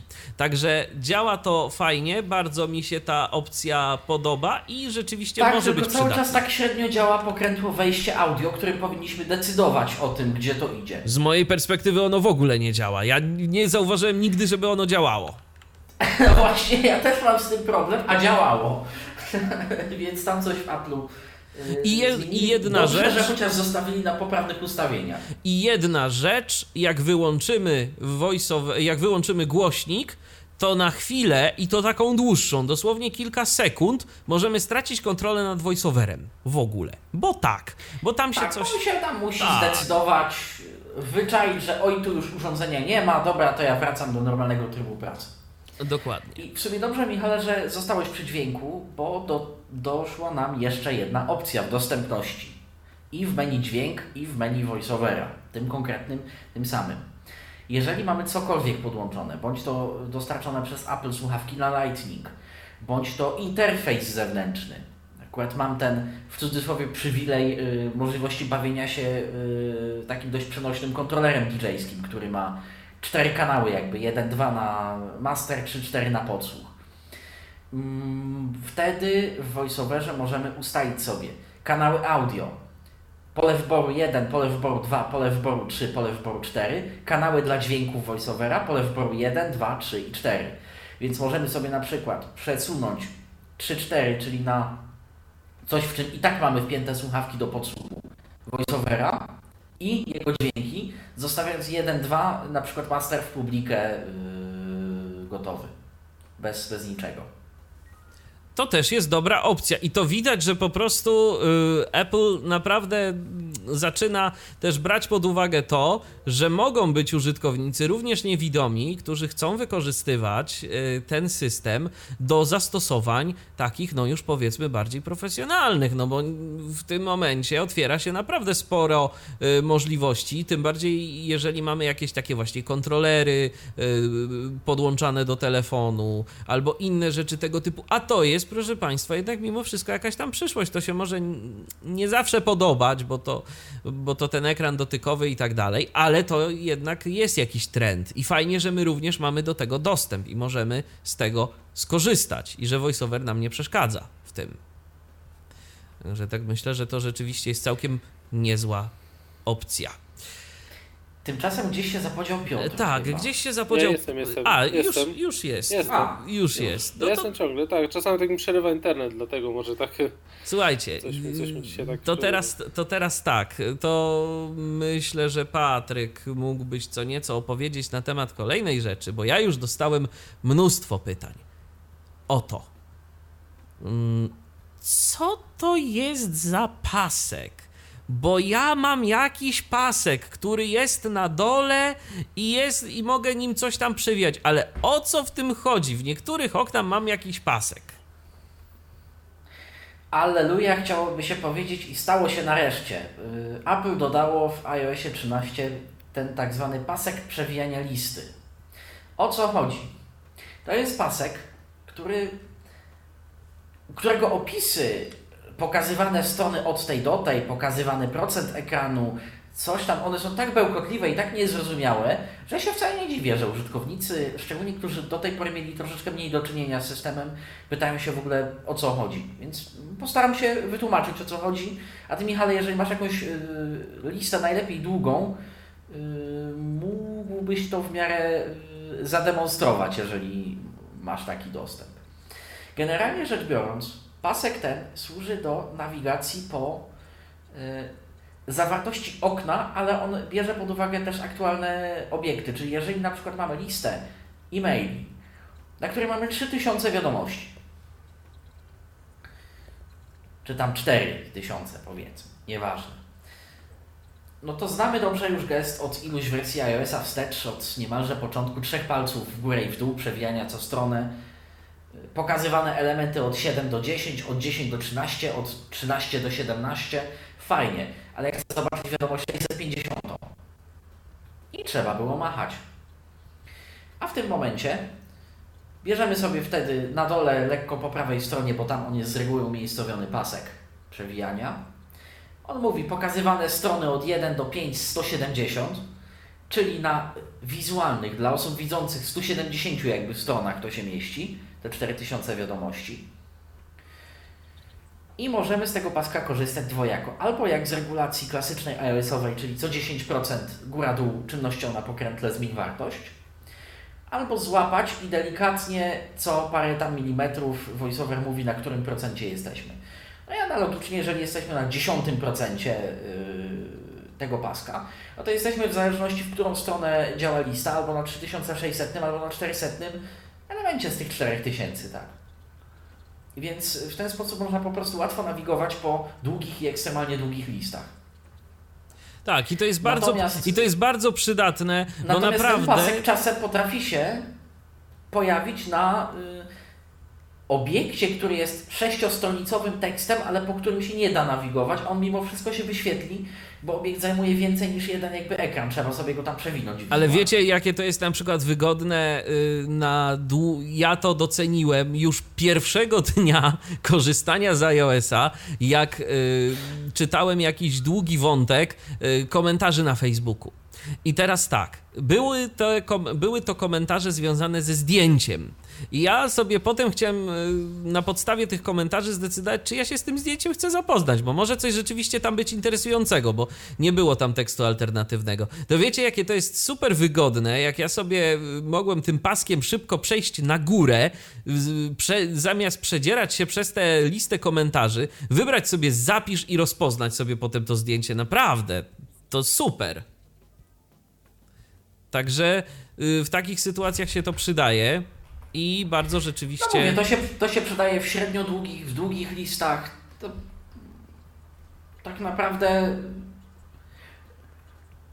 mówię, ja, ja nie widzę wad tego rozwiązania. I wreszcie w końcu i łaskawie. No ja się spotkałem, że ludzie nawet i na to marudzili, no ale wiadomo. Jeszcze się taki nie urodził, jak to się mówi. Słuchajcie, ja tu na przykład mam artykuł, ma, otworzyłem sobie aplikację Pressa. Może zwolnię troszkę. 60%. I patrzcie, mam tu jakąś tam, jakiś artykuł. Tylko, że imprezy GP mimo to pracują nadal. Analiza biznesów Tomasza Sakiewicza pokazuje, że za lojalność potrafi bowiem wynagrodzić. No właśnie, no to dobrze, to tam nieważne. 34 Y, strony. 9%. I mamy pasek. I tym paskiem możemy sobie po tych stronach 19, 20, 30, 40, 50, 60, 70, 89, 99%, 100%. FOT. Jan Bielecki, ukośnik Ist News. Pasek przewijania pionowego. FOT. I w tym momencie dostałem się na sam koniec tego. Jest podpisana fotografia, która była wykorzystana w tym artykule. I teraz mogę sobie przejść tym paskiem. przewijania 9, 8, 7, 3, 5, 30, 10, 0, 0%. Zero. 2009, I tu mam 2019 znak pod u góry 09, datę. 10 znak reklama. Czasem im nie po drodze. O, i tytuł artykułu, czasem im nie po drodze. I mogę sobie tym paskiem tak właśnie yy, poruszać się w obrębie tego artykułu, jak tam sobie chcę, a czasem niestety zdarza się tak, że w tych aplikacjach, w aplikacji właśnie na przykład magazynu Press, gdzieś ten fokus ucieknie, a te artykuły są duże, bo tu jest ileś stron, jak widać, tego artykułu, więc jest to y, fajne, że można sobie za pomocą tego paska naprawdę dość szybko y, przeskoczyć. Także prosimy się nie obawiać, to nic złego. Ja, po, ja bardzo się cieszę, że ten pasek w końcu jest. Mm, No dobrze, to następna rzecz. Y, Czy ktoś z Was, bo ja tylko o tym y, gdzieś tam słyszałem, ja fotograf ze mnie marny, powiem szczerze, ale y, słyszałem opinię na ten temat, że voiceover zdecydowanie więcej gada y, pod kątem tego, jak robimy zdjęcie jakieś. Y, Instruuje nas nieco bardziej y, w zakresie tego, jak powinniśmy ten telefon trzymać, żeby to zdjęcie wyszło lepsze i tak dalej, i tak dalej. Jak go tam złapać, czy przechylić w którą stronę. Czy wy się z tym spotkaliście? Czy ktoś z was robił jakieś zdjęcia? No ja próbowałem robić zdjęcia. To VoiceOver y, mówi właśnie, znaczy po pierwsze są takie wibracje te haptyczne też wyczuwalne y, i VoiceOver mówi, że mm, przede wszystkim te zdjęcia, y, znaczy te podpowiedzi dotyczą twa- twarzy, tak, do osób i on po, podpowiada po prostu, żeby bardziej w lewo albo bardziej w prawo przesunąć aparat, kamerę aparatu, mm, obiektyw I mówi nam w, y, też, y, już nie pamiętam jakie, to jest słowo, ale mówi nam, że w tej chwili jest najlepiej i widać na środku zdjęcia te twarze, więc takie coś widziałem. I tam słyszałem chyba też, jest, jak wiem on jeszcze- złapie, to chyba też dźwięk się pojawia. Tak, tak, tak, tak, chyba, chyba tak, chyba jakiś dźwięk tam się też pojawia. I też słyszałem, tylko nie wiem właśnie jak to można zrobić, że, że może nawet powiedzieć, jak zobaczę na przykład moją twarz, że to jestem ja, a pewnie trzeba dać zdjęcie, tak, swoje po prostu tam do, do iPhone'a i nazwać je i on wtedy też potrafi rozpoznać jakby twarz danego, danej osoby, że to jest na przykład Piotrek, tak, więc ten Czyli co? Czyli powiem, że- selfie że sobie może niedługo działać. będzie można, albo nawet już może można jakoś tam w miarę sensownie No, myślę, że tak, myślę, że, myślę, że tak, żeby nas było widać dobrze, to myślę, że jak, jak najbardziej. Ja powiem To więcej. może się w aparacie pobawić. Ja powiem więcej, skoro już jesteśmy przy zdjęciach, warto nadmienić, że w VoiceOvera jest ogólnie teraz już wbudowany lepszy mechanizm rozpoznawania prostych obiektów, ale nie tylko, czyli to jest to, co do tej pory było w aparacie, ale jeszcze troszeczkę rozbudowane. Mm, Mianowicie na przykład okładka w Apple Music y, ma ten tak zwany opis multimediów, czyli też y, jest na przykład grafika albumu, cztery ludzie na zewnątrz bardzo ostre. Aha. Czasami to nie działa, czasami jest grafika albumu, wtedy należy wyłączyć i włączyć voiceovera i na nowo się wczyta ten program, bo to mam wrażenie są jakieś sieci neuronowe O łamane przez E i nie wiadomo co jeszcze, wyższa inteligencja. Nie wiem, czy to nie używa w ogóle internetu do wspomagania tego, tej usługi. Ale to już w wielu miejscach widziałem y, nawet takie po prostu jakieś y, grafiki w aplikacjach, na przykład jak były źle poetykietowane przyciski. To często było na przykład, nie wiem, IC podkreśnik, label, find, button, klucz. W ogóle, skoro już jesteśmy przy tym, to mm, iOS próbuje nam podpowiadać pewne rzeczy. Tak. Y, Jeżeli chodzi o elementy interfejsu i nas o tym informuje. Y, Mówi nam, że jakiś tam element y, jest najprawdopodobniej. To w ogóle śmieszne rzeczy czasem z tego wychodzą, bo na przykład w jakiś sposób jest przycisk. Na jakiejś aplikacji to widziałem. Już teraz nie pamiętam mm, na jakiej, ale było coś takiego jak. E, przycisk był opisany jako chyba play, coś button play albo icon label button play, a za chwilę komunikat voiceovera wygląda jak ustawienia. Także Tak do, precyzowując, to tam jest być, być może, ale A być właśnie. może ustawienia. być może, być, Być może. może, tak, być no może. właśnie. Tak, być tak. może Ale ustawienia. to jest dlatego, ale to jest dlatego, Michale, akurat to wbrew pozorom nie jest taki do końca nietrafiony. Być może albo jeden w tył, albo jeden w przód od tego playa to są ustawienia i ustawienia są większe obszarem jakby na współrzędne niż y, ten play, który jest malutki.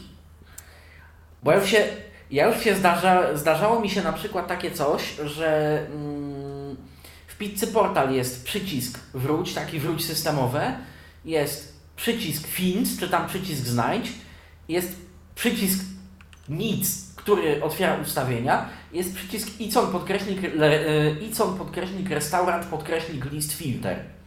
I teraz, jeżeli idziemy w prawo, w lewo, jakby cofamy się, to ten list filter jest prawidłowo filtruj, czy tam znajdź i filtruj, jest dobrze opisany. Jeżeli idziemy w lewo, on jest być może ustawienia, bo przycisk bez etykiety jest faktycznie ustawieniami. Aha, czyli w ten sposób to działa. No całkiem, wiesz, całkiem możliwe. Ja, ja bym bardziej stawiał na to, że po prostu tu się coś tam pomyliło w tym rozpoznawaniu, ale możesz też mieć rację, jeżeli Nie, chodzi o ja te- stawiam, że on Mhm. przechwycił po prostu jakąś potomną z innej kontrolki, na której bardzo Okej, szybko okej. y, się przemieszczałeś. Inna sprawa, że on czasem sobie też próbuje tłumaczyć albo co, bo jest na przykład taka prosta apka tam do odtwarzania stacji internetowych i na przykład tam mamy przycisk he- Heart It, to być może serce, prawda? Nie, jest, jest bardzo dobrze. Tam jest ikonka serduszka. Ikonka se... A, ale nawet nie wiem do czego ten przycisk służy, bo on tak... Nie wiem, Do polajkowania stacji, że fajna. Aha. Do oznaczenia sobie gwiazdką. No jeszcze jest kwestia taka, że czasem to nie, nie chce te podpowiadanie y, działać i trzeba sobie przerestartować voiceover. VoiceOvera dokładnie, bo to jest ten sam mechanizm co wykrywanie obrazków. Y, Ciekawostka z naszego podwórka, TeamTalk, aplikacja, której używamy, by się z Państwem y, połączyć w tym momencie by sobie rozmawiać na odległość w wersji na iPhone'a przy publicznych serwerach. Rozpoznawaniem VoiceOvera słyszymy magiczny opis klamerka, sznur do bielizny. Przy serwerach otwartych, nie, nie zahasłowanych. Świetnie. No dobrze, to, y, to teraz myślę, że pora na chyba najbardziej oczekiwaną funkcję, po prostu na to, co ludzie, którzy chcą sobie wszystko dostosować, skonfigurować, poustawiać według swoich preferencji, to na to po prostu czekali, czekali i się w końcu doczekali, bo mamy możliwość przypisania komend do gestów, do skrótów, do mm, y, gestów na ekranie wprowadzania Braille'a. Y, I, i Do czego jeszcze? Tak, tak, tak. Do Pisma linijki ręcznego. brajlowskiej, Pisma pisma ręcznego też. Także jest to wszystko. Czy ktoś z Was może o tym coś więcej? Kto się z Was tym jakoś bardziej bawił? Bo szczerze mówiąc, y, ja jeszcze nie wyeksplorowałem tego jakoś bardzo mocno. Y, Nie miałem takiej Znaczy- fantazji, żeby tam sobie przemapowywać gesty voiceovera albo dodawać coś więcej. A może i warto. Ja powiem tyle. To, co mnie interesowało, pozmieniałem i pododawałem, choć są to rzeczy głównie dla monitora brailleowskiego akurat. Y, Przydałoby mi się tam kilka jeszcze klawiszy modyfikujących, ale y, to dlatego, że nie zbyt głęboko zajrzałem w to menu, bo one zdaje się, że tam są. Żeby sobie na przykład konkre- odpowiedniki konkretnych skrótów wykonywać, nie tylko polecenia voiceover. A jeżeli tego jeszcze nie ma, to pewnie będzie w następnej wersji. No tak. y, A I jeśli chodzi, jeśli Mhm. chodzi o gesty, to tutaj y, jeżeli ktoś ma problem ze znalezieniem właśnie tego paska statusu, to możemy sobie dodać gest, żeby szybko do tego paska statusu Tak, przejść. zejdź na pasek To stanu, faktycznie jest teraz gest. Piotrze, a czy możesz pokazać Tak, w ogóle, jak się, do tego, jak się do tego dostać? y, Tak, dla naszych już, słuchaczy? Już, już pokazuję. Już pokazuję, już ogłaszam. Oczywiście musimy wejść w ustawienia. Ja tylko podpowiem jeszcze. No. Yy, to jest w dostępności. Dostępność, tak. To Jeszcze... Dostępności, tak, tak, dostępności, tak, tak, tak, oczywiście. Dostępność, tak, sorry, bo tak się zamyśliłem. Widzenie. Voiceover.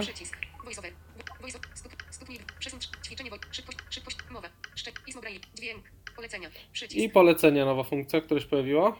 Wszystkie polecenia. Przycisk. Gesty. Dotyk. Przycisk. Tak, mamy wszystkie polecenia, później gesty, dot, gesty dotyk, Skróty klawiszowe. Skróty klawiszowe, czyli do klawiatur, które podłączamy, Pismo ręczne. Przycisk. pismo ręczne, Wej. Ek. Braille. Przycisk. tak, sk- skrócone wejście ekranu Braille'a.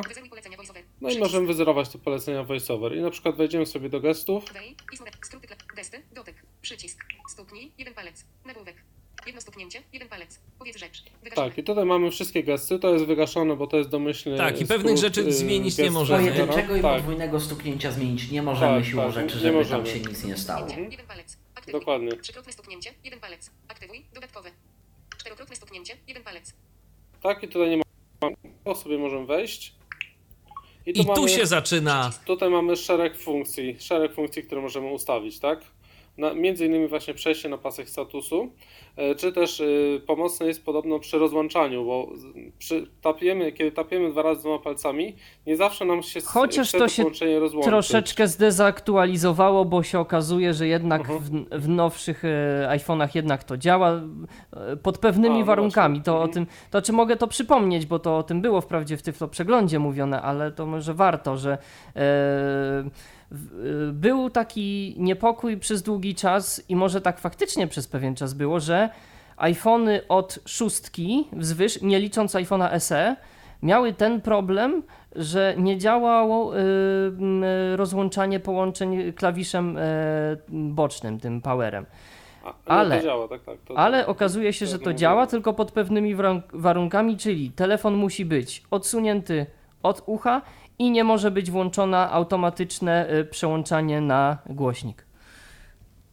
To wtedy no, tak, to tak, będzie tak, działać. To, to, to jak najbardziej, ale jeżeli chodzi o te dwa razy dwa palcami, to rozłączanie, tak, bo niektórzy może już się przyzwyczaili do gestów, no to, to właśnie po pierwsze nie zawsze działało, a po drugie u mnie czasami włączało to muzykę, którą brało, nie U wiem skąd, też. szczerze, czasami, więc, więc dlatego warto se, warto se przypisać. Ale włączanie, jak problemy, może przyporządkujesz ten gest, y, to włączanie muzyki też będzie miało miejsce, bo to jest tak naprawdę to samo, tylko y, robisz No tak, tak, tak, ale ten, wtedy czasami dwa razy dwa palcami można było czasami dwa razy to zrobić.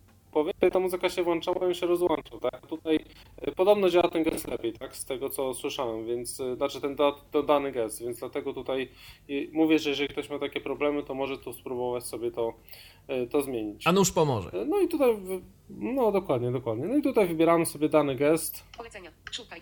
Interakcja. Nagłówek. Aktywuj. tak, Aktywuj. Magiczne stuknięcie. Magiczne stuknięcie, czyli to właśnie dwa razy dwa palcami. To możemy sobie wybrać na przykład to, tapiemy dwukrotnie jednym palcem. I I to już zostało zrobione, tak? Teraz gdy tapniemy cztery razy jednym palcem, e, to magiczne, magiczne tapnięcie, czyli dwa razy dwa palcami tapnięcie będzie e, również wywołane poprzez właśnie cztery razy tapnięcie jednym palcem. I tak możemy sobie dodawać e, wiele innych gestów do wielu, wielu czynności. Tak, bo warto w ogóle, warto, my tego nie będziemy teraz wszystkiego pokazywać, yy, bo, Tak, tak, bo ale, ale warto w ogóle sobie tam wejść i zobaczyć, jakie są różne opcje.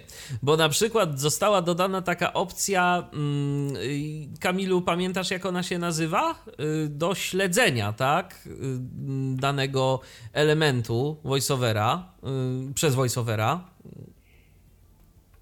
Tak, y. śledź, e, tak, do, dokładnej nazwy nie pamiętam, śledź, e, Śledź daną rzecz, czy śledź tę rzecz jakoś tak. tak, jakoś tak. Mhm. Tak, i działa, to, i działa to w ten sposób, że możemy sobie przypisać do tego jakiś gest i oznaczyć jakiś element na ekranie jako monitorowany taki. To jak ktoś pamięta Windowsa i jego hiperaktywne okna albo ramki w JOSie, y, to będzie wiedział o co chodzi, bo możemy sobie jakiś element ekranu wziąć w To taką. jest taka krzyżówka Tak, y, taką ramkę. Hiperaktywnych łącz Okien. makowego terminu ważne miejsca. Tak. I możemy sobie to wziąć w taką y, ramkę, i jeżeli tam się coś zmieni w tym miejscu, to VoiceOver nas o tym poinformuje.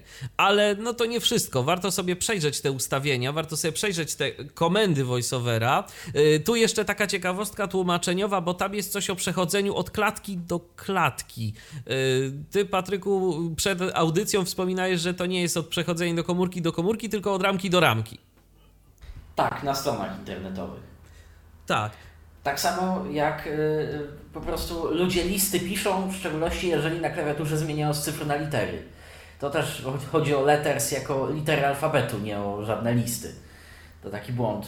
Tak, Jeszcze gdyby was to. ciekawostek Tłumaczeniowych w iPhone'ie. Gdyby was to jakoś tam zdziwiło, że coś takiego jest, to, to nie. Jak naciśniecie listy, więcej listy, tak, to, to przejdziecie na litery po prostu, a nie na żadne inne rzeczy. E, wykryj język. Wykryj język e, to jest coś, co już kiedyś było, zdaje się, tak? Wykryj język było cały czas, tylko y, kiedyś robiło się to inaczej, teraz robi się to inaczej i żadna z opcji nie jest dobra w pewnych przypadkach, ale to o, ty, o tym za chwilę. Generalnie rzecz biorąc, w 90% przypadków wykryj język będzie działać. W 90% przypadków wykryj język, nawet jeżeli mamy domyślny język na pokrętle ustawiony na polski, ale mamy ich trochę mm, i na przykład strona w Safari będzie po angielsku, faktycznie nie zmieni nam automatycznie tego języka na angielski. Ale jest jeden e, scenariusz, nie będę się w tym momencie wypowiadał zbyt szeroko programistycznie, dlatego że zanudziłbym tym po prostu Państwa. W przypadku, kiedy na przykład yy, język systemu mamy na angielski, aplikacja jest napisana tylko po polsku i deklaruje, że obsługuje tylko język polski, wtedy yy, domyślny język w iOSie po wejściu w okno tej aplikacji zawsze zmieni się na angielski bo on nie będzie patrzył, że to jest polski jeden z jeden, ale użyty jako domyślny, tylko pójdzie na skróty projektowo-logicznie użyj domyślnego. A skoro domyślnym dla naszego systemu jest angielski, to nagle się okaże, że będziemy mieli czytany polski e, angielską syntezą i na to ani nie pomoże wykryj język, ani w sumie nic innego. Trzeba sobie dodać trzeci język, na przykład niemiecki, czeski, holenderski, jaki bądź i przemęczyć się obsługując tę apkę tą syntezą bo zmiana na polski jest syzyfową pracą, co każde nowe okno, yy, wejście na pasek stanu, przycisk wróć lub jakikolwiek element okna tej aplikacji, znowuż nam się zmieni język na angielski czytany polską, yy, na polski czytany angielską syntezą, więc yy, tak. A na tym trzecim języku, niezawikłanym w sprawę, już się nie zmieni. Tak, ale co nam to, co nam z tym wykryj język tak naprawdę daje? Co nam zmienia? Bo teraz możemy to sobie przełączać, tak? Tak, jeżeli mamy włączone i wejdziemy, nie mając żadnych innych języków na pokrętle, wejdziemy w, na stronę na przykład w Safari, która deklaruje swój język jako angielski, to zacznie nam to czytać po angielsku. Jeżeli odznaczymy to pole, to przestanie nam yy, się zmieniać, będzie czytał polską syntezą. Ale to taka wada dla wielojęzycznych. Jeżeli na przykład mamy do czynienia yy, z tytułami piosenki napisanymi, nie wiem, po arabsku, hebrajsku, jakiemukolwiek innemu, a mamy język jeden z jeden, polski-polska, czyli nie mamy w ogóle języka na pokrętle, wtedy wykrywanie języka włączone zmieni nam na chwilkę syntezę, podczas gdy jest opisane w zupełnie innym skrypcie, podczas gdy jak wyłączymy wykrywanie języka, usłyszymy po prostu ciszę. A, w ten sposób to działa. No dokładnie i ludzie teraz e, mieli problem, bo właśnie jeszcze nie było, to czy już były bety iOS 13, no ale generalnie e, ludzie mieli jeszcze dwunastkę i się pojawiła stosunkowo niedawno aktualizacja programu SingAI I właśnie tam w końcu został zadeklarowany język aplikacji jako angielski. Nie, on, on, został zmieniony z angielski na angielski Stany Zjednoczone i to podniosło taką wrzawę, bo się nagle zaczęło przełączać ludziom w tym. Tak, on był właśnie za... angielski, a zanim deklarację języka. Właśnie i przecież e, zanim była ta opcja wykryj język, ja zawsze wszystkim polecałem, żeby sobie ten drugi język polski po prostu na to pokrętło dodali, bo nigdy nie wiadomo e, z czym Co się nam mo- się przełączy? zetkną. Mhm. Ja tak czy tak mam dodane polski, bo korzystam czasami z dobrodziejstw czytania na przykład właśnie hebrajskiego y, poprzez wykryj język automatycznie. Więc jeżeli nie chcę, żeby mi to czytał i zmieniał y, co tam chwilę, no to wtedy zmieniam na polski i I się przydaje.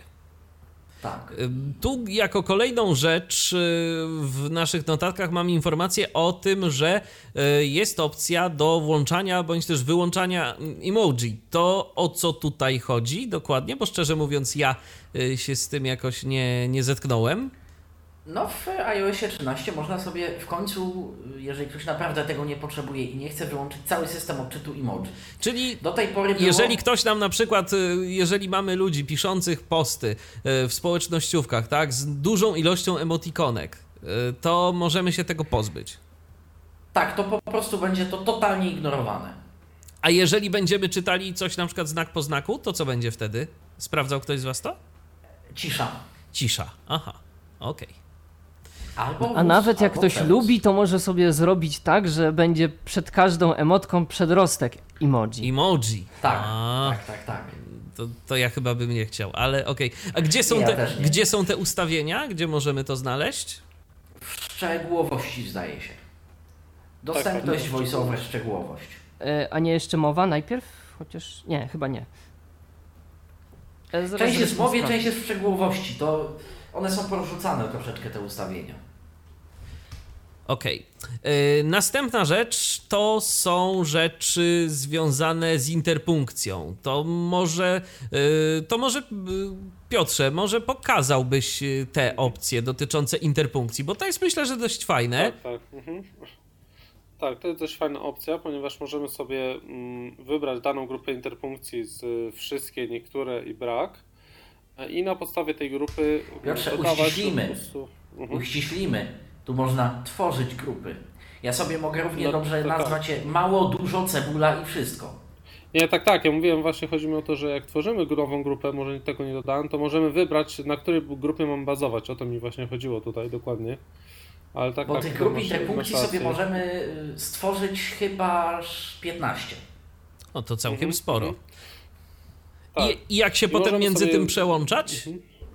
Trzeba sobie Na dodać na pokrętle. pokrętle Na pokrętle. interpunkcja, sam się nie doda. Interpunkcja, tak. I Okej. wtedy mamy te, te interpunkcje na, na pokrętle w palcem w dół, gdy jedziemy, mamy do wyboru. E, I wtedy one są od, odczytywane. To może pokażę, e, Mhm. gdzie to się znajduje. Oczywiście w ustawieniach, dostępność. Dostępność. Voiceover. Włączone. voiceover. Voice- stup- Stopnie przeznaczenia. Ćwiczeń. Szybkość. Szybkość. Mowa. Szczegół. Pismo braille. Dwie. Pismo. Szczegółowość. I pojawia się właśnie ta interpunkcja, wchodzimy w to. Aktywna grupa interpunkcji. Żadne. Przycisk. Aktywna grupa interpunkcji żadne, czyli żebym nie czytał żadnej interpunkcji. Tutaj w prawo mamy grupy systemowe, które możemy sobie wybrać. Wszystkie. Przycisk. Niektóre. Przycisk. Żadne. Przycisk. Grupy własne. Czyli to już jest jakby grupy systemowe, to już jest to, co dostajemy. Tak. Tak, tak, to co dostajemy i to co, to co, to co chyba też nawet było Które wcześniej, są tak? drogowskazem, ale zdaje się, że jak się dobrze postaramy, to je można usunąć. Tak mi się coś kojarzy. Aha. Za to, za to No nie daję głowy, ale wydaje mi się, że to można I tam na- sobie y, Na pewno, je, namieszać. na pewno je też możemy modyfikować. Tak, tak, tak, tak, to właśnie zaraz to dojdę. Tak, i tu na końcu mam dodaj grupę interpunkcji, czyli stwórz własną. Tutaj wchodzimy w to. I tutaj właśnie to, co jest mówiłem. Musimy wybrać porządkową grupę interpunkcji, Tak, czyli że tą, na podstawie- bazować. Mhm. Tak, że na podstawie której grupy będziemy bazować, tak? Wszystkie. Tutaj na przykład tak wybierzemy wszystkie, wejdziemy w to.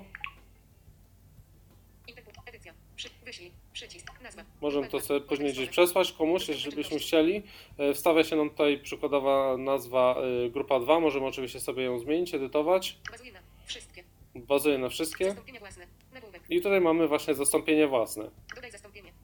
Możemy dodać zastąpienie, Zastąpienia domyślne. I, czyli dodać co ma na przykład odczytywać, co ma nie odczytywać, co ma na przykład jakoś inaczej odczytywać, na przykład przecinek to nie przecinek, tylko średnik i tak dalej. Prawo. mamy zastąpienia, które są już zrobione, tak? Podwójna strzałka w prawo, Podwójna strzałka w lewo, na przykład sobie wejdziemy w tą strzałkę w lewo, Interpunkcja. Podwójna strzałka. Interpunkcja. Podwójna tutaj mamy interpunkcję wybraną. Tutaj nie wiem czemu, kiedy y, dojeżdżam, to, to wybierz interpunkcję, idę w prawo, to VoiceOver mi milknie i w ogóle nic nie mówi. To też chyba jest jakiś błąd. Nie wiem, czy u Was takie jest też. Eksploracją Ale u mnie- go, tam działa. Słucham jeszcze raz? Eksploracją klienta. Damy A, radę. no tak, tak, tak, tak, tak, tak, tak. To wtedy. Ale tak, faktycznie ten, ten ekran się potrafi gdzieś tam Mhm, za, da- zawiesić zaciąć właśnie. Mhm. I tutaj mamy później takie opcje Zaznaczone. Zastąp. czyli możemy tą na przykład strzałkę w lewo zastąpić y, y, czymś innym, żeby wypowiadał nam na przykład, nie wiem, lewo albo coś w tym stylu. Możemy ją po prostu usunąć, y, czyli żeby nam w ogóle tego nie wypowiadał. Głosu I-. Tego nie było. Ignoruj, czyli po prostu wo- voiceover. O, i my w ogóle teraz przeskoczył gdzieś indziej, to też tutaj skacze kursor. Ignoruj to jest bardzo fajne programistycznie zagadnienie. Przepraszam Piotrze, że ja ci, że ja ci się No tak wcinam, ale to no. się wbrew pozorom czasem przydaje. Bo ignoruj, y, o ile wiem, w ogóle nie wysyła znaczka do y, syntezy, do silnika wokalizera. Więc jeżeli y, jest Mhm. jakiś znaczek, który powoduje problem, mm, kiedyś takie, kiedyś takie na Krzysztofa na przykład były, no to tu je można dość łatwo unieszkodliwić. Mhm, mhm. No i tutaj dalej mamy opis też wszystkiego, co co, co oznacza. Stosuje tekst zastępczy. Opcja usuń oznacza, że interpunkcja nie jest odczytywana. Ale ignoruj, pisze, że pozwala tak interpretować, tak? Tą interpunkcję, więc to też jest ciekawe, bo ignoruj to rozumiem, że on ignoruje, tak? A tutaj z tego co piszą to tak nie jest. Przetwarzacz, Chyba, jest- y, przetwarzacz ignoruje, wtedy głos y, interpretuje znaczek. Jest Aha, wysyłany no dobrze, bezpośrednio no do syntezy, więc. Mhm. y, bo tam był problem taki, zdaje się, z, z jakimś dziwnym typem znaku zapytania, chyba odwrotnym, że pamiętam, udawało się wykrzaczyć na tym Krzysztofa, podczas gdy on wysłany jako znak bez taga, że tu będzie interpunkcja, już y, przechodził. Był ignorowany, ale przechodził. Mhm, mhm. No to tak, No to tutaj, wchodzimy tutaj w mamy takie. Deweloperskie w ogóle aspekty od kuchni No tak. iOS-a, Mhm. tak naprawdę. No i tutaj możemy sobie to wszystko poustawiać, tak? Który znak ma, ma nam jak odczytywać, czy ma nam odczytywać, czy, czy, czy, czy, czy ma odczytywać tak jak odczytywał. Możemy sobie każdy znak dowolny z interpunkcji tutaj ustawić i, i dowolnie, e, dowolnie to wszystko mm, tak, żeby nam było to odpowiednio odczytywane. Możemy sobie stworzyć grupę na przykład do czytania jakichś tekstów, żeby nam na przykład czytał kropki, przecinki. Możemy sobie ustawić do, do, do innych czynności e, i wszystko później wybierać na pokrętle w, w funkcji interpunkcja. Na tej zasadzie to działa. No i to rzeczywiście jest y, całkiem, y, jest całkiem fajną, fajną rzeczą. Y, Cóż my tu mamy jeszcze? Możemy także tworzyć profile w VoiceOverze teraz, tak? Dla Tak. konkretnych I aplikacji. tutaj taka moja uwaga, że no ktoś y, no, tłumaczeniowo nie pomyślał, bo i mamy teraz czynności na pokrętle i czynności to, to są też te profile. Nazywnictwo jest takie tak, same. tak, no niestety, niestety tak i to. Ale o co w tym właściwie chodzi? Kto, czy ktoś z Was bawił się tym y, tak jakoś faktycznie produkcyjnie, y, zrobił sobie jakiś profil dla jakiejś aplikacji? Jak to w ogóle, jak to w ogóle można wykorzystać w praktyce i do czego nam się to może przydać? Znaczy dla mnie tam jest trochę tak, y, trochę tak można powiedzieć za mało, za mało opcji jeszcze, tak za mało ustawień, bo możemy tam zmienić sobie To szybkość, y, głośność, y, tam żeby nam coś odczytywał, jakieś tabele czy nie, no i możemy sobie ustawić, czy ma to, czy mam to wybierać sobie na pokrętle y, z czynności, czy, czy mam, ma to się jakby nam ak- aktywować po wejściu w jakąś aplikację, czy ma być jakiś kontekst, czyli na przykład kiedy wejdziemy w pole edycyjne ma nam tak czytać, ale dla mnie tam jest trochę za mało jeszcze tych e, ustawień, które możemy sobie do tego Ale zdaje się. Piotrze, można dodać i aplikację, i kontekst. Czyli tylko w polach tak, tak, edycyjnych a, w aplikacji Pizza Portal zmieni język na, ale już w polach A, no edycyjnych tak, w tak. aplikacji innej nie. Natomiast w No czynności tak, jest to faktycznie jeszcze dość mało opcji, bo tam jest tylko poziom interpunkcji, szybkość, głośność, język i głos. I To chyba głos, tyle. tak. Więc to, Tak, tak, więc to tak, nie to jest zbyt no, dużo. Na razie y, dla porównania, w, Ale dla może to porównania w rozszerzy. Macu to jest niemal cała konfiguracja voiceover. Całe menu szczegółowość. No to może Ale za jakiś czas. czas. To może za jakiś czas i tego się doczekamy. Y, Coś dla tak. Coś dla miłośników pisania braillem w różnych językach się pojawiło, bo możemy sobie teraz wybierać tablice brailleowskie. Możemy sobie zaznaczyć odpowiednią opcję na pokrętle i możemy sobie wybrać y, tablicę brailleowską, za pomocą której chcemy pisać. To jest rzecz, Tak. myślę, że całkiem Niestety, fa- fajna. Niestety, może ty Piotrze y, wiesz, gdzie się, chyba w menu Braille w VoiceOverze, edytuje niechciane tablice. A to nie ściany, to nie wiem, nie, nie, nie bawiłem się. Żeby je pousuwać, bo one się wbrew pozorom, Michale, znowuż AI i sztuczna inteligencja i one się dobierają na bazie języków, na które wcześniej na przykład zmieniałem telefon. A to jest ciekawe. Więc y, mam, y, ja mam na przykład na pokrętle mm, polski, czeski, niemiecki, English Unified Braille, który mi nie jest potrzebny, rosyjski, hebrajski i chyba coś tam jeszcze. Ale tam można usuwać e, z tego co wiemy w e, właśnie W Braille'u. tam w Braille'u oczywiście. Okej, no to, to okej, to wi- widocznie niezbyt uważnie przepatrzyłem to menu. Mhm. Ale ważne, że to ważne, że to jest, bo rzeczywiście dla kogoś, kto pisze, no ja akurat nie mam potrzeby takiej, żeby wpisywać tam w nie wiadomo jak wielu językach, ale wiem dobrze, że są wielojęzyczni wśród nas i oni lubią sobie pisać w różnych językach, na różne tam Szczególnie, że to sposoby. wygodne, jak ktoś zna Braille'a w danym języku. Dokładnie, bawić oczywiście. się z klawiaturą, a, a mieć Braille'a, no to... To jest, to jest wygodne. Y, Właśnie, a propos pisania Braille'a, czy nie macie wrażenia, że trochę gorzej działa to wprowadzanie w trzynastce? Wprowadza, wprowadzanie nie działa gorzej, moim zdaniem, natomiast wprowadzanie wymaga Twojej decyzji, że Ty na pewno chcesz wprowadzać. Mam wrażenie, że jest jakiś taki mechanizm użytkownikoodporny, że jeżeli wybierzesz na pokrętle yy, Braille'a i chwycisz telefon jak do normalnych flików czy eksploracji, to on zdecyduje, aha, dobra, no wybrałeś Braille'a, ale Ty jednakowoż go chyba nie chcesz. Jak zaatakujesz ten ekran po wybraniu na pokrętle Braille'a prawidłowo ułożonymi palcami, to się wpisze znak. Aha. I już potem nie ma problemu. No co ja, do Braille'a, ja mam wrażenie, że po prostu czasem najzwyczajniej w świecie gdzieś mi to, y, gdzieś mi to ucieka. Chyba y, częściej się y, zmienia niestety ten tryb wpisywania Braille'a na coś innego na pokrętle. Mam takie wrażenie. Wiesz co, nie zauważyłem tego. Znaczy, Kamilu, no, zauważyłem na, pokrę... na pokrętle podczas wybierania, tak, ale... Nie, jak zacznę mówię, pisać, spowodowane- wiesz, jak zacznę pisać, jak zacznę pisać, to nagle mi się przestawia na coś innego od czasu do czasu. I to już oczywiście E, było w tak. iOSie 12, ale mam wrażenie, że w 13 jest Nie, częściej. w 13 jest tego więcej. No, niestety, niestety. Tak jak mówię, klu- kluczem do sukcesu jest prawidłowe ułożenie palców dla pierwszego znaku i on już wtedy nie będzie... Znaczy ja, ja za każdym razem sobie kalibruję, więc y, to nie powinno mieć... A widzisz, jak zaczynasz kalibrować zbyt blisko brzegu ekranu, on uznaje, że a nie, to ja jednak nie chcę Braille'a, to jest flick. Czy tam to jest eksploracja. I on wtedy... tak. A, no to, to też ciekawe, chociaż nie, no, ja to właśnie po skalibrowaniu czasem mam takie wrażenie, że on mi się częściej wyłącza z tego, z tego trybu.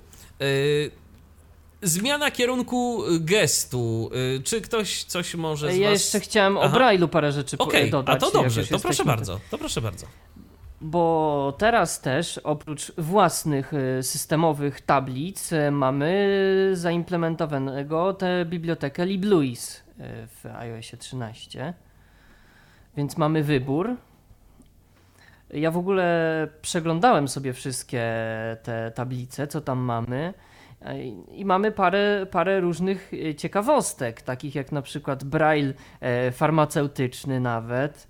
E, Coś tam jeszcze było, ale już nie pamiętam, ale też mamy e, wzorce punktów Braille'a, czyli taki e, unikodowe odwzorowanie właśnie, jak wyglądają te kropki e, e, na ekranie dla, e, z perspektywy osoby widzącej.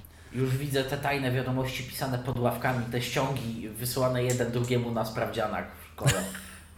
iPhone do iPhone'a, unikodowym braillem. Unikodowym braillem, tak, tak. To, to No może to być i, rzeczywiście i, ciekawe. I voiceovera by musieli się nauczyć, więc... Nie, ja mówię o A. ośrodkach. Aha, Chociażby o ośrodkach. No tak, jest to, jest to jakaś opcja. Czy coś w Braille'u jeszcze ciekawego tu mamy? Tak, błąd. O, To zawsze ciekawe. Podczas. Oczywiście. Y, Po wprowadzeniu znaku cyfry, pierwsza cyfra, choćby liczba była nie wiadomo ilu cyfrowa, nie będzie odczytywana przez VoiceOver. Dlaczego? Nie pytajcie się, nie wiem. To na to szczerze powiedziawszy nie zwróciłem uwagi, ale z tymi cyframi, z procesowaniem cyfr i e, z e, wpisywaniem różnych rzeczy, to, to czasem się dzieją i tak dziwne rzeczy nadal. Czasem, czasem te cyfry wyskakują nie wtedy, kiedy byśmy chcieli, albo wtedy, kiedy nie chcemy, to one się pojawiają. To, to czasem działa dziwnie. E, Ja kiedyś wpisywałem, pamiętam, coś już teraz nawet nie pamiętam, co to dokładnie było, ale po prostu nagle się okazało, że w trakcie wpisywania jakiegoś wyrazu pojawiły mi się jakieś cyfry, y, których wcale nie chciałem. Także, także te. Zapewne użyłeś dwukropka. Zapewne, zapewne. To, to, jest, to jest całkiem prawdopodobne. Tymczasem mamy telefon. Kogo witamy tym razem? Halo? E, Witam serdecznie, ponownie Patryk Mosiewicz z tej strony. Cześć Patryku. Chciałem powiedzieć, że już jestem po aktualizacji do iOSa 13.1.2. I co? Lepiej? E, mm, kursor w obszarze powiadomień nadal płynie niczym Otylia Jędrzejczak, także mm, nadal, nadal chodzi to źle. Jeszcze zauważyłem jeden błąd. Wszystko płynie. Nie wiem, czy on już był wcześniej, ale nie da się wymazać, słuchajcie, w ogóle obszaru powiadomień całego. Jeżeli ja na przykład chcę wymasz wszystkie... Zrestartuj VoiceOver, wszystko wymasz- będzie działać. Słucham? Zrestartuj proszę VoiceOver, wszystko będzie działać. Ale właśnie w tym sensie, że jeżeli y, prze, przeciągnę, już restartowałem i telefon i voiceovera, jeżeli przeciągnę na tym przycisku po czynnościach i daję wymasz wszystko, on robi taki taki dźwięk, tak jakby mm, jakby, no, tak jak voiceover wydaje dźwięk, kiedy na ekranie jest pusto A jak, i robi a jak muzyka. wymazujesz na początku centrum powiadomień, masz też przycisk wymasz, to wtedy też nie działa? Nie, też jest takie A no to ciekawe, to, to trzeba będzie to sprawdzić. Ale Patryku, tak profilaktycznie, może spróbuj jeszcze teraz po tym restarcie telefonu raz prze, przerestartować voiceovera, bo, bo to naprawdę czasem pomaga. Nawet tego voiceovera. Ja się dziwię, bo to nigdy tak nie było, y, że y, kilkukrotny restart voiceovera na coś pomagał. To zwykle było tak, że po prostu albo coś działało, albo coś nie działało. A teraz naprawdę Ja w tej mam, trzynastce jakieś dziwne rzeczy się dzieją i po prostu ten voiceover, jak się go tam parę razy przerestartuje, działa lepiej. Nie, nie, nie. Ja wam powiem o co chodzi.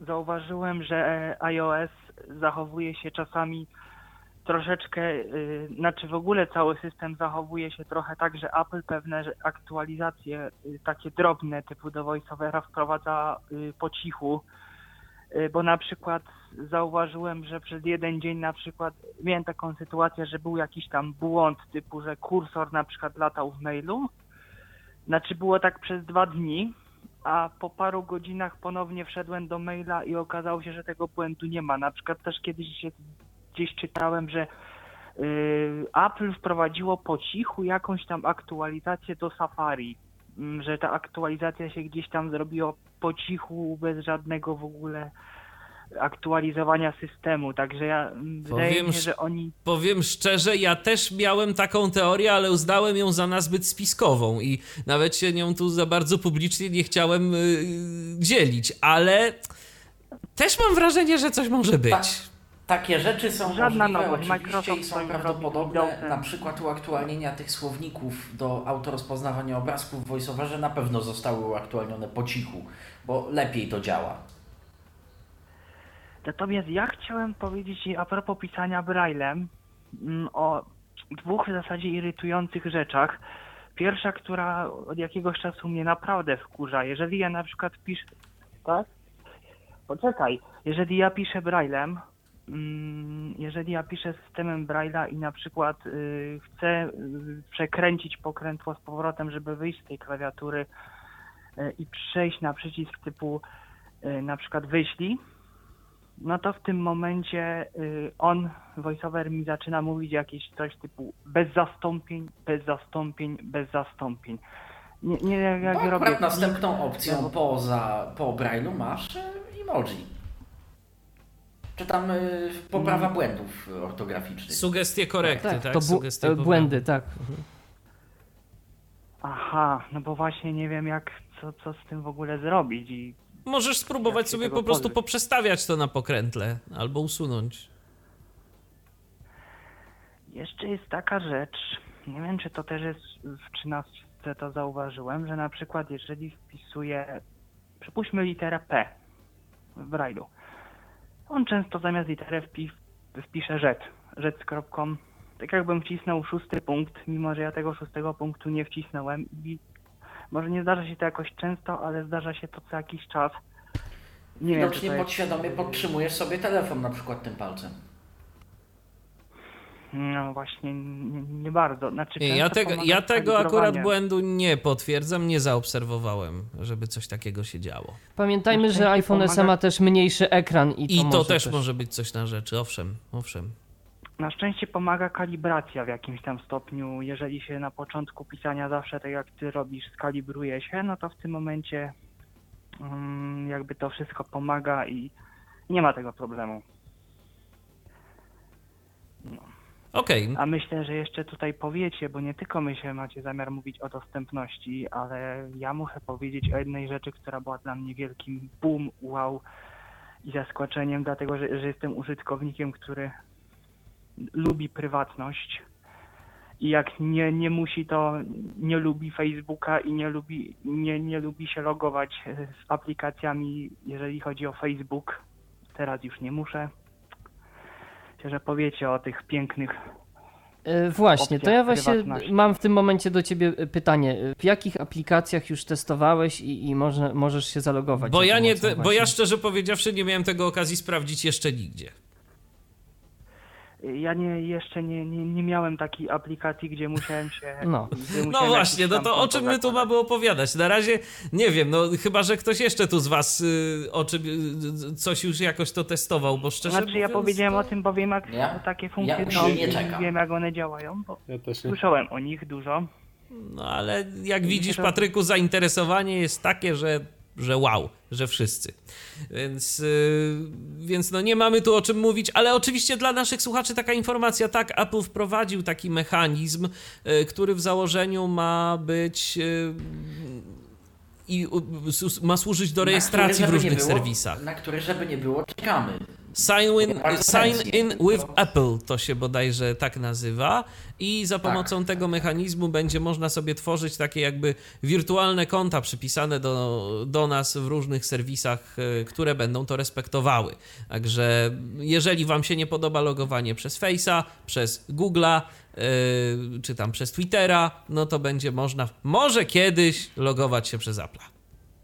Ale jest też jedna ważna rzecz, o której wiem i która y, działa, bo rozmawiałem ze znajomym i on mówił, że, że, że to działa.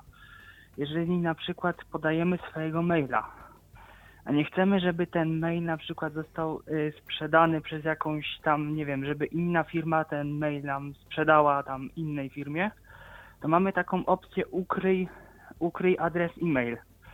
I w tym momencie, jeżeli to zaznaczymy, to jakby jakby ta firma dostanie Zostanie nam taki jakby ID. losowy e-mail, jakieś tam Mhm. ID, tak, ale no, to musi być wdrożony proces sign in, sign in with Apple, żeby to działało, więc, Jest więc jedna rzecz, dopóki się nie pokażą poważni gracze y, implementujący tę metodę, no to tak, pozostanie to w sferze jest laboratorium. jedna rzecz a propos jest prywatności, która może być, która może być fajna, jeżeli chodzi o geolokację, a w zasadzie o, o to, kiedy aplikacje mają żądać dostępu do naszej lokalizacji. Mnie to szczerze kolejna mówiąc, to już zaczyna rzecz. powoli denerwować ta piękna rzecz. Bo co chwilę, mimo tego, że zezwolę jakiejś aplikacji na to, żeby działała zawsze, to dostaję co jakiś czas pytanie, bo ta aplikacja pobierała ileś razy tam informacje o twoim położeniu w tle. I co ty chcesz człowieku z tym zrobić? No, ja rozumiem, I, jeżeli... on tak, I on tak będzie robił Ja dla wszystkich, rozumiem, którzy... ja rozumiem, Niestety. jeżeli to zezwolę jest na to, dziwne, ze, bo ja- jeżeli zezwolę na to raz, no to iOSie drogi, nie pytaj mnie już więcej o to, ale y, on mnie pyta cały czas o te same aplikacje. I to jest Ale irytujące, to jest szczerze dziwne, mówiąc. co mówicie, bo ja tego problemu nie mam. No ja właśnie, To dziwne. ja właśnie niestety mam i już y, po prostu trochę mnie to denerwuje, bo co kilka dni pyta mnie o to samo. Klikam Bo i niestety. gdy, gdyby, gdyby się miało wszystko na gdy używam, to wtedy by był spokój, ale Apple twierdzi, że dlaczego te aplikacje mają ciągle odpytywać. No, Dokładnie, a ja może na przykład chcę, To żeby niektóre aplikacje inaczej. działały To sobie cały inaczej. czas. Jeżeli, y, No to jeżeli widzicie, taka to te- to telefon to częściej in- niż to- zwykle. To inaczej działa. wtedy- tak, tak, to też prawda. To też prawda, bo przecież Jeżeli przez dwa tygodnie nie używam GPS-a, nagle używam trzy dni rzędu, bo gdzieś mocno jeżdżę, to piątego dnia dostanę powiadomienie, że Sync, tam asystent move używał wtedy i wtedy, co ja chcę z tym zrobić. Czy mam świadomość, że takie coś się działo na moim telefonie, tak? No okej, no dobrze, to No cóż, z jednej no, strony jest to, ja jest to działające, natomiast u mnie to zachowuje się jakoś wyjątkowo, wyjątkowo dziwnie. Mam nadzieję, że to za, kiedyś tam poprawią, albo że będzie można to sobie jednak y, zmienić na zasadzie takiej, że nie pytaj mnie po prostu już więcej o to, ja to wszystko skonfigurowałem raz i ja wiem, co robię. Ale to, to pobożne życzenia, jak przypuszczam. No. No nic, to dziękuję w takim razie, jeszcze będę dalej słuchać.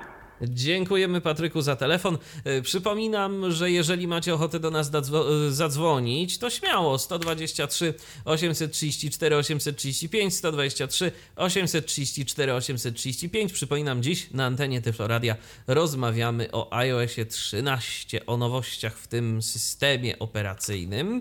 E, Tak sobie jeszcze patrzę, co my tu mamy. Z tym, właśnie, z tym kierunkiem gestów mieliśmy tu co nieco powiedzieć e, na ten temat. To czy ktoś? To pe- pewnie ja No to słuchamy. czuję, czuję się wywołany do tablicy. To jest opcja, którą trzeba sobie gdzieś tam głęboko, głęboko włączyć na pokrętle. Jej domyślnie nie ma. Ona jest włączalna na pokrętle w ustawieniach pokrętła w VoiceOverze. Mm, Polega to na tym, że o ile linie idą w dół i w górę tak jak było w siatkach, o tyle elementy idą na przykład od prawej do lewej. O co chodzi? Wizualnie mamy w doku telefon, wiadomości, Safari, ustawienia. Ale flikami prawo-lewo, gdy wejdziemy na dok, będziemy mieli lustrzane odbicie tychże. Więc jest takie śmieszne coś, że on wtedy takimi zawiasami jakby chodzi po tym ekranie. Prawy górny, prawy środkowy, prawy bardziej, yy, znaczy prawy górny, środkowy, taki no, prawy środkowy górny, tak, lewy środkowy górny, lewy. Schodzi do rzędu niżej i znowuż prawy rząd niżej od prawego górnego, tak. Takim, takim śmiesznym zegzakiem wtedy będzie chodził po ekranach głównych, po siatkach, jeżeli są w aplikacji, jeżeli jest menu na przykład 5 na 5 obiektów.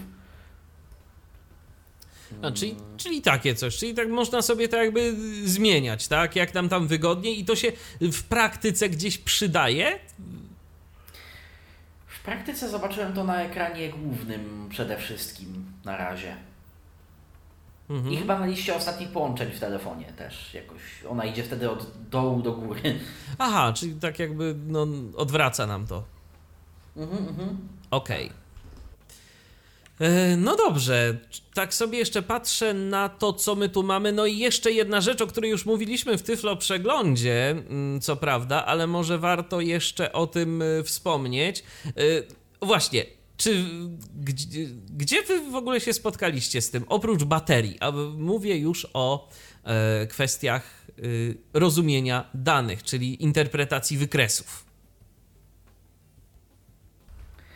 Ja nie ukrywam, czekam aż będzie to w prognozach godzinowych w systemowej pogodzie Apple, ale jeszcze tego nie ma. Bo to na razie jest taka. No bo tamto faktycznie No. byłoby fajne. Mhm. No, byłoby fajnie, tak. Bo to na razie jest taka funkcja dość eksperymentalna, taka mam wrażenie, że nie wszyscy są do niej jakoś y, przyzwyczajeni, przekonani y, i trzeba się jej trochę nauczyć, ale rzeczywiście może dawać fajne efekty, bo no, mamy prezentację dźwiękową y, informacji na przykład o, o, o stanie naładowania baterii, jak mamy ten wykres, tak, użycia baterii. A tam nie tylko prezentacja dźwiękowa, tam jest też opis wykresu, Opis, jak on tak. mniej więcej wygląda. To jest w ogóle.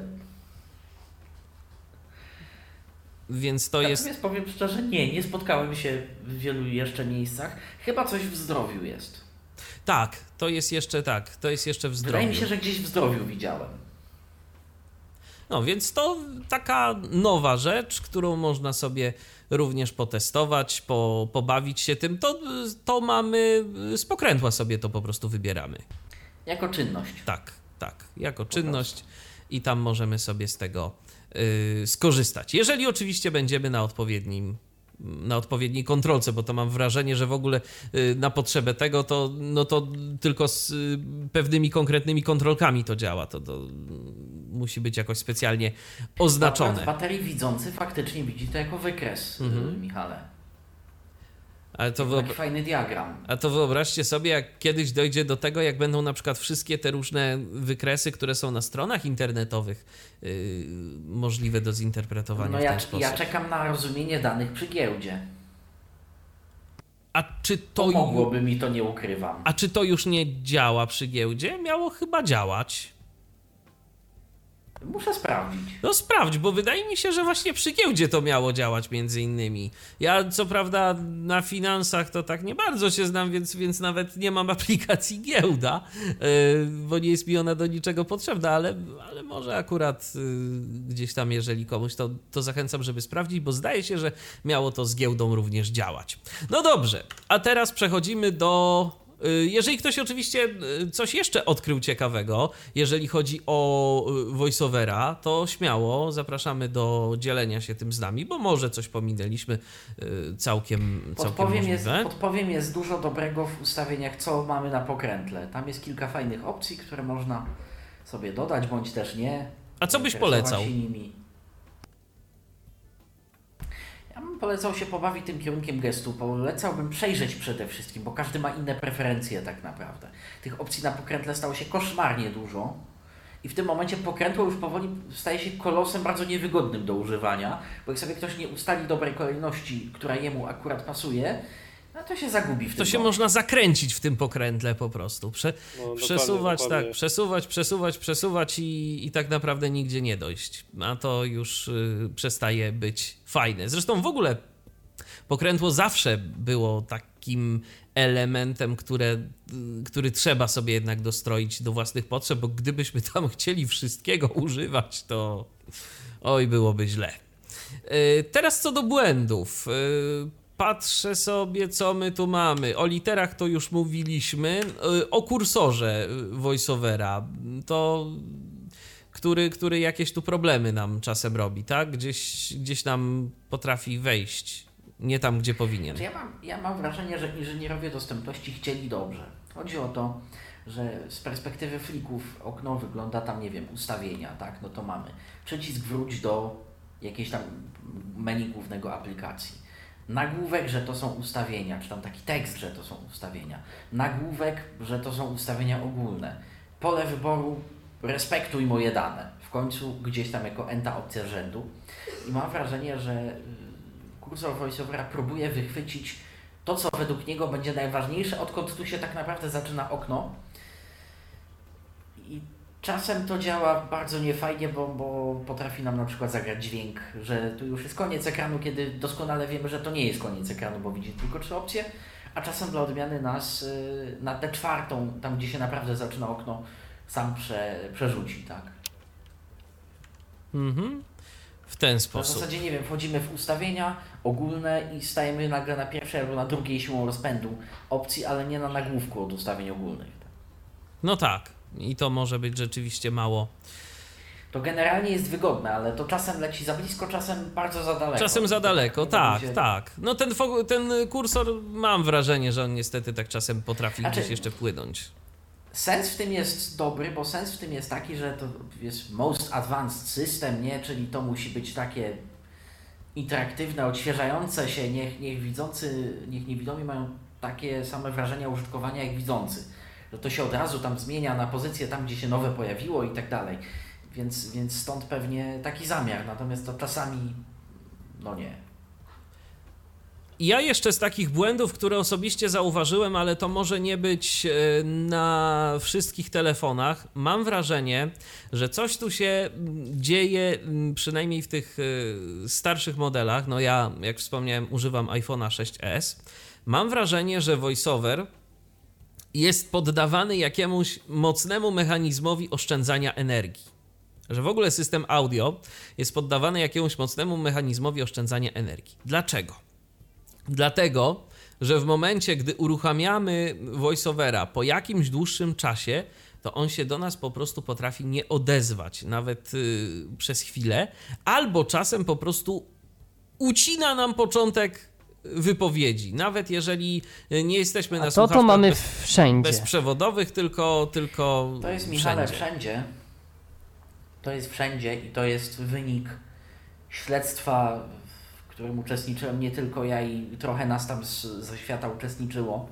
Dlaczego te pierwsze bety iOS-a z włączonym voiceoverem tak drenowały drastycznie baterie?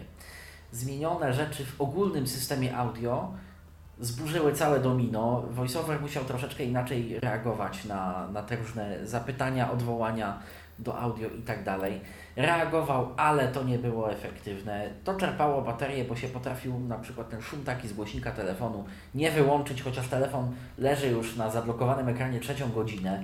To czerpie baterię, zarówno audio, jak i cykle CPU, bo cały czas wysyła pustego wave'a z, z zawartością syntezy. Więc to tak naprawdę nam zużywa baterię mniej więcej tak, jakbyśmy czegoś słuchali w audio. I tam były tego typu akcje i po prostu mam wrażenie, że po linii najmniejszego oporu Apple y, zrobiło tak, jak zrobiło. Czyli zamyka no osobno wątek urządzenia, ale osobno też y, tak ultra agresywnie zamyka voiceoverowi usta. Tak, i zanim nie... one się otworzą, to to potrafi chwilę potrwać i niestety na tym, na tym Nie, cierpimy. do tej chwili nie odczuwam, ale jeżeli jest malutka głośność na przykład, jest ustawiona głośność tak, że warto... 5, to początki i końce są poucinane. Że głośność voiceovera ma tu znaczenie, jak bardzo jest to ucinane, tak. Natomiast tego, o czym ty mówisz, że się pierwszy ten potrafi nie odezwać, y, nie, to jest... To tego nie zauważam, nie obserwuję. Jedyne, czego faktycznie doświadczam i zauważam, to to, że jeżeli y, włączamy telefon z powera, to on potrafi kliknąć dźwiękiem, a nie czytać godziny, ale to jest jakieś ogólnosystemowe zachowanie, bo w WatchOSie też to widzę, także tak, ja też to mam, więc mi też to. No właśnie. Występuje. Tak, zanim może przejdziemy do tematu, do tematu jeszcze mm, takich w ogóle nowości w iOSie, to podpytam Ciebie, Patryku, bo Ty masz y, nowszy generacją zegarek niż ja. Y, I ja niestety jeszcze nie mam mm, nowego WatchOSa. Ostatnio jakaś aktualizacja mi przyszła, ale to E, cały czas jest piątka. Mm, na szóstkę jeszcze czekam, czekam, czekam i ponoć na jesieni jakoś później mam się doczekać. Zobaczymy, ale to cię zapytam, co tam nowego w WatchOSie? No to znowu, na, na początek y, broszurka marketingowa Apple, bo żeby wiedzieć co nowego trzeba znać główne założenia. Otóż Watch oddziela się troszeczkę od iPhone'a. Watch dostaje swój własny App Store, Watch dostaje troszeczkę więcej opcji w menu ustawień z poziomu samego zegarka, na przykład sprawdzenie uaktualnień i tego typu rzeczy. Nawet w VoiceOverze parę opcji jest więcej. Hmm, takich, które do tej pory były tylko w aplikacji, teraz są równolegle i tu i tu. Więc ten Watch się staje trochę bardziej autonomiczny. Y, będą pewnie aplikacje już niedługo tylko na Watcha.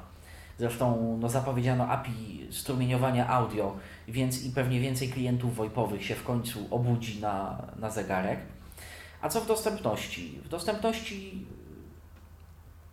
wszystko niemalże to, co w nowym iPhone'ie, czyli jeżeli tu się pojawia bramka audio, to w Watchu, no nie w takiej formie, ale też przeorganizowany jest ten system audio na potrzeby tego nowego API strumieniowania. Jeżeli w tym, w voiceoverze się pojawiło tam jakieś pole odnośnie szczegółowości, no to tu też to jest. No nie ma czynności, nie ma grup interpunkcji, wiadomo. Ten voiceover jest dużo mniejszy. Była opcja promocyjna, dlatego czasem warto mieć bety. Przez dwie czy trzy bety WatchOS-a był suwaczek do regulacji szybkości czasu podawanego wibracją. Jak wiemy, ci, którzy mają, a ci, którzy, tym, którzy nie mają, mogę powiedzieć, że Watch OS od wersji jakichś bardzo wczesnych, chyba trójki albo jakiejś później dwójki, ma e, czas taptyczny, czyli pukam sobie dwa razy w tarczę palcem i on wypukuje mi bądź to aplowskim systemem, który oni uważają, że jest fajny, bądź to takim systemem skróconym, bądź to alfabetem Morsa, aktualny czas. Na przykład tam 1, 1, chwila odstępu 3, 7. Tak. I no, to się dzieje tak dość wolno. I na dwie czy trzy jakieś dość wczesne bety Watch OSa 6 był suwaczek od szybkości tego czasu. Co najlepsze, teraz oczywiście tego suwaczka nie ma, więc ja już zostałem z przyspieszonym czasem, na szczęście. Yy, ale nie mogę go teraz zwolnić, gdybym potrzebował. No cóż, To taka coś za coś. ciekawostka. Coś za coś, a to jest w ogóle ciekawostka. To z ciekawszych funkcji. Troszeczkę przeorganizowano właśnie audio, dodano coś, co w pierwszej wersji się bardzo wdzięcznie nazywało, podziwiam tłumacza. Yy, Marketingowo w Apple nazywa się to Taptic Chimes, czyli no, dzwonki taktyczne, nie wiem, dźwięki haptyczne, melodyjki, jak, no właśnie nie ma fajnego, dobrego polskiego słowa. Zatem w pierwszych betach nazywało się to kuranty haptyczne. Bardzo mi się spodobało to A tłumaczenie. jak nazywa się to teraz? Dzwoneczki. Aha. Kurant haptyczny. No, Generalnie rzecz biorąc, jest to coś, na co pewnie wielu czekało i się doczekało, jeżeli ma Apple Watcha.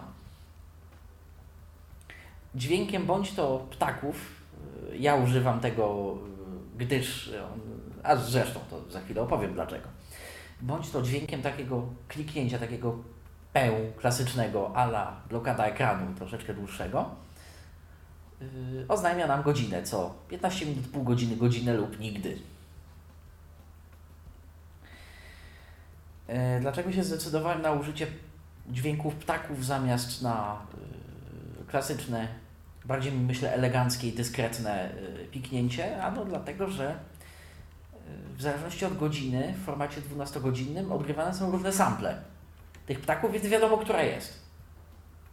A w przypadku dzwoneczków to są dwa albo trzy dźwięki odgrywane wymiennie.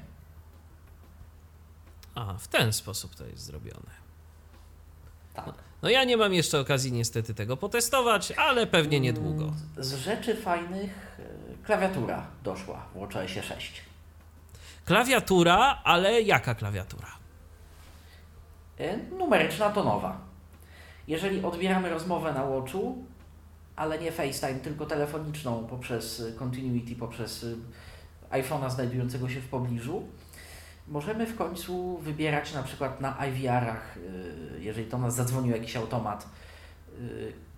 Jest to dość czasochłonne, bo trzeba sobie znaleźć przycisk więcej, ale na Watchu przynajmniej czwartej generacji i z tego co wiem na trzeciej też, choć jest to odrobineczkę mniej wygodne, bo on ma tam parę milimetrów mniejszy rozmiar koperty, konkretnie dwa.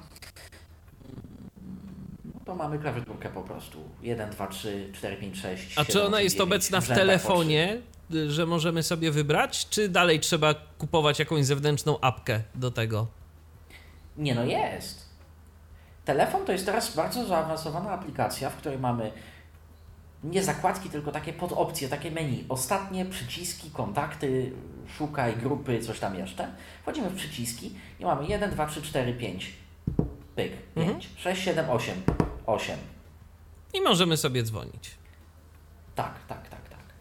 Więc jeżeli tylko iPhone jest w pobliżu, możemy inicjować połączenia z zegarka jeszcze wygodniej. No to jest to, co mówiłem, tak? Zegarek dostał autonomię większą, więc i to musieli. Pozostaje tylko czekać, aż jakoś sze- szerzej gdzieś tam będziemy mieli możliwość korzystania z tych eSIM, y, z tej technologii. To, to no już tak, wtedy bo to w ogóle. technicznie jest, tak. ale u nas w Polsce to tak, to tak. Zdaje się coś Orange, ale czy to już rzeczywiście tam działa? Jak to jest w praktyce, to Przede wszystkim model SIM jest droższy tego zegarka. no tak. stówek. No tak, to jest też prawda. No ale jeżeli ktoś by chciał, bo na przykład dużo się porusza w takich miejscach, że, że miałby potrzebę, no to, no to jest to jakaś opcja.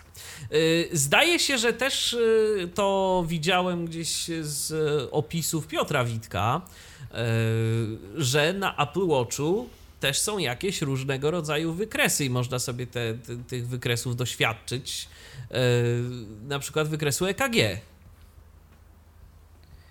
Yy, nie bawiłem się tym, ale muszę się tym jeszcze pobawić. Tak, są opcje.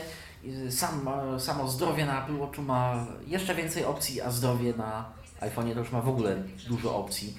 O aplikacji zdrowie to by się kiedyś przydał w ogóle osobny podcast, bo to jest taki Word tylko do zdrowia i tam naprawdę nie wiedząc co się robi, może się trochę w tych y, tabelkach i tym, co można dodać, w jaki sposób y, pobłąkać. Tak, i można, tyle. sobie, i można sobie tam różnego rodzaju informacje zbierać i tak naprawdę to... Tak, z, z ciekawszych rzeczy ostatnio y, szukając y, tam czegoś trafiłem na mycie zębów na przykład. Aha, Można sobie dodać mycie zębów w karcie medycznej, jak długo. no wiesz, tam nawet sobie możesz dodawać coś, co nazywa się aktywność seksualna na przykład. Tak. To, to, to, Oczywiście. I- tak. I co więcej, dodawanie tych wszystkich danych y, dość mocno i dość skutecznie, mnie przeraża osobiście, wpływa na przewidywanie i powiadomienia, jakie od aplikacji zdrowie dostajemy. Także Także to wszystko czemuś ma służyć, a pytanie, y, do czego będzie to tak naprawdę można wykorzystać w jakiejś przyszłości. No ale dobra, to już są jakieś y, takie spekulacje na, inne, y, na inny program, tak myślę. A teraz może przejdźmy sobie do nowości, które w iOSie y, 13 są, ale już tak niekoniecznie związane z dostępnością. Piotrze, może ty coś na ten temat? E, tak, znaczy to pierwsza po wejściu wiadomości e, mamy możliwość dodania e, z nazwy, czyli naszego najlepiej imienia, nazwiska oraz zdjęcia. ciekawe, czy jest Piotr. Jest. Jestem.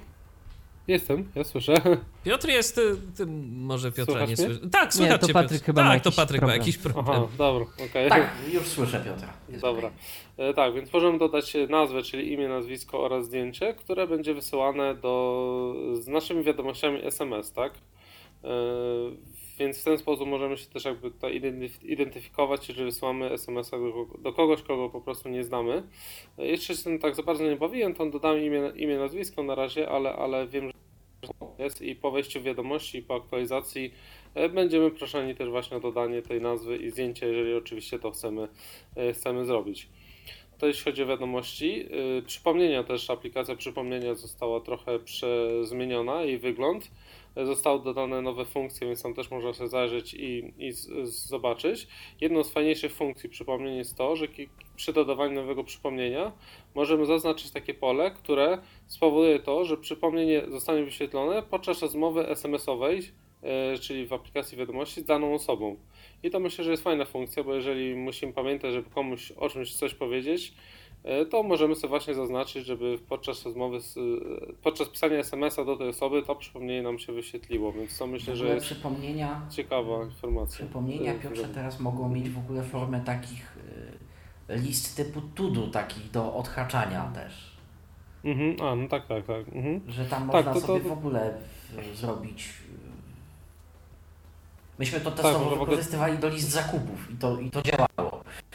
A, no właśnie, no, no. Tam można zrobić tak. drzewko przypomnień, podgrupy przypomnień, w tym jeszcze Tak, przypomnienia, tak. które trzeba odhaczać po kolei.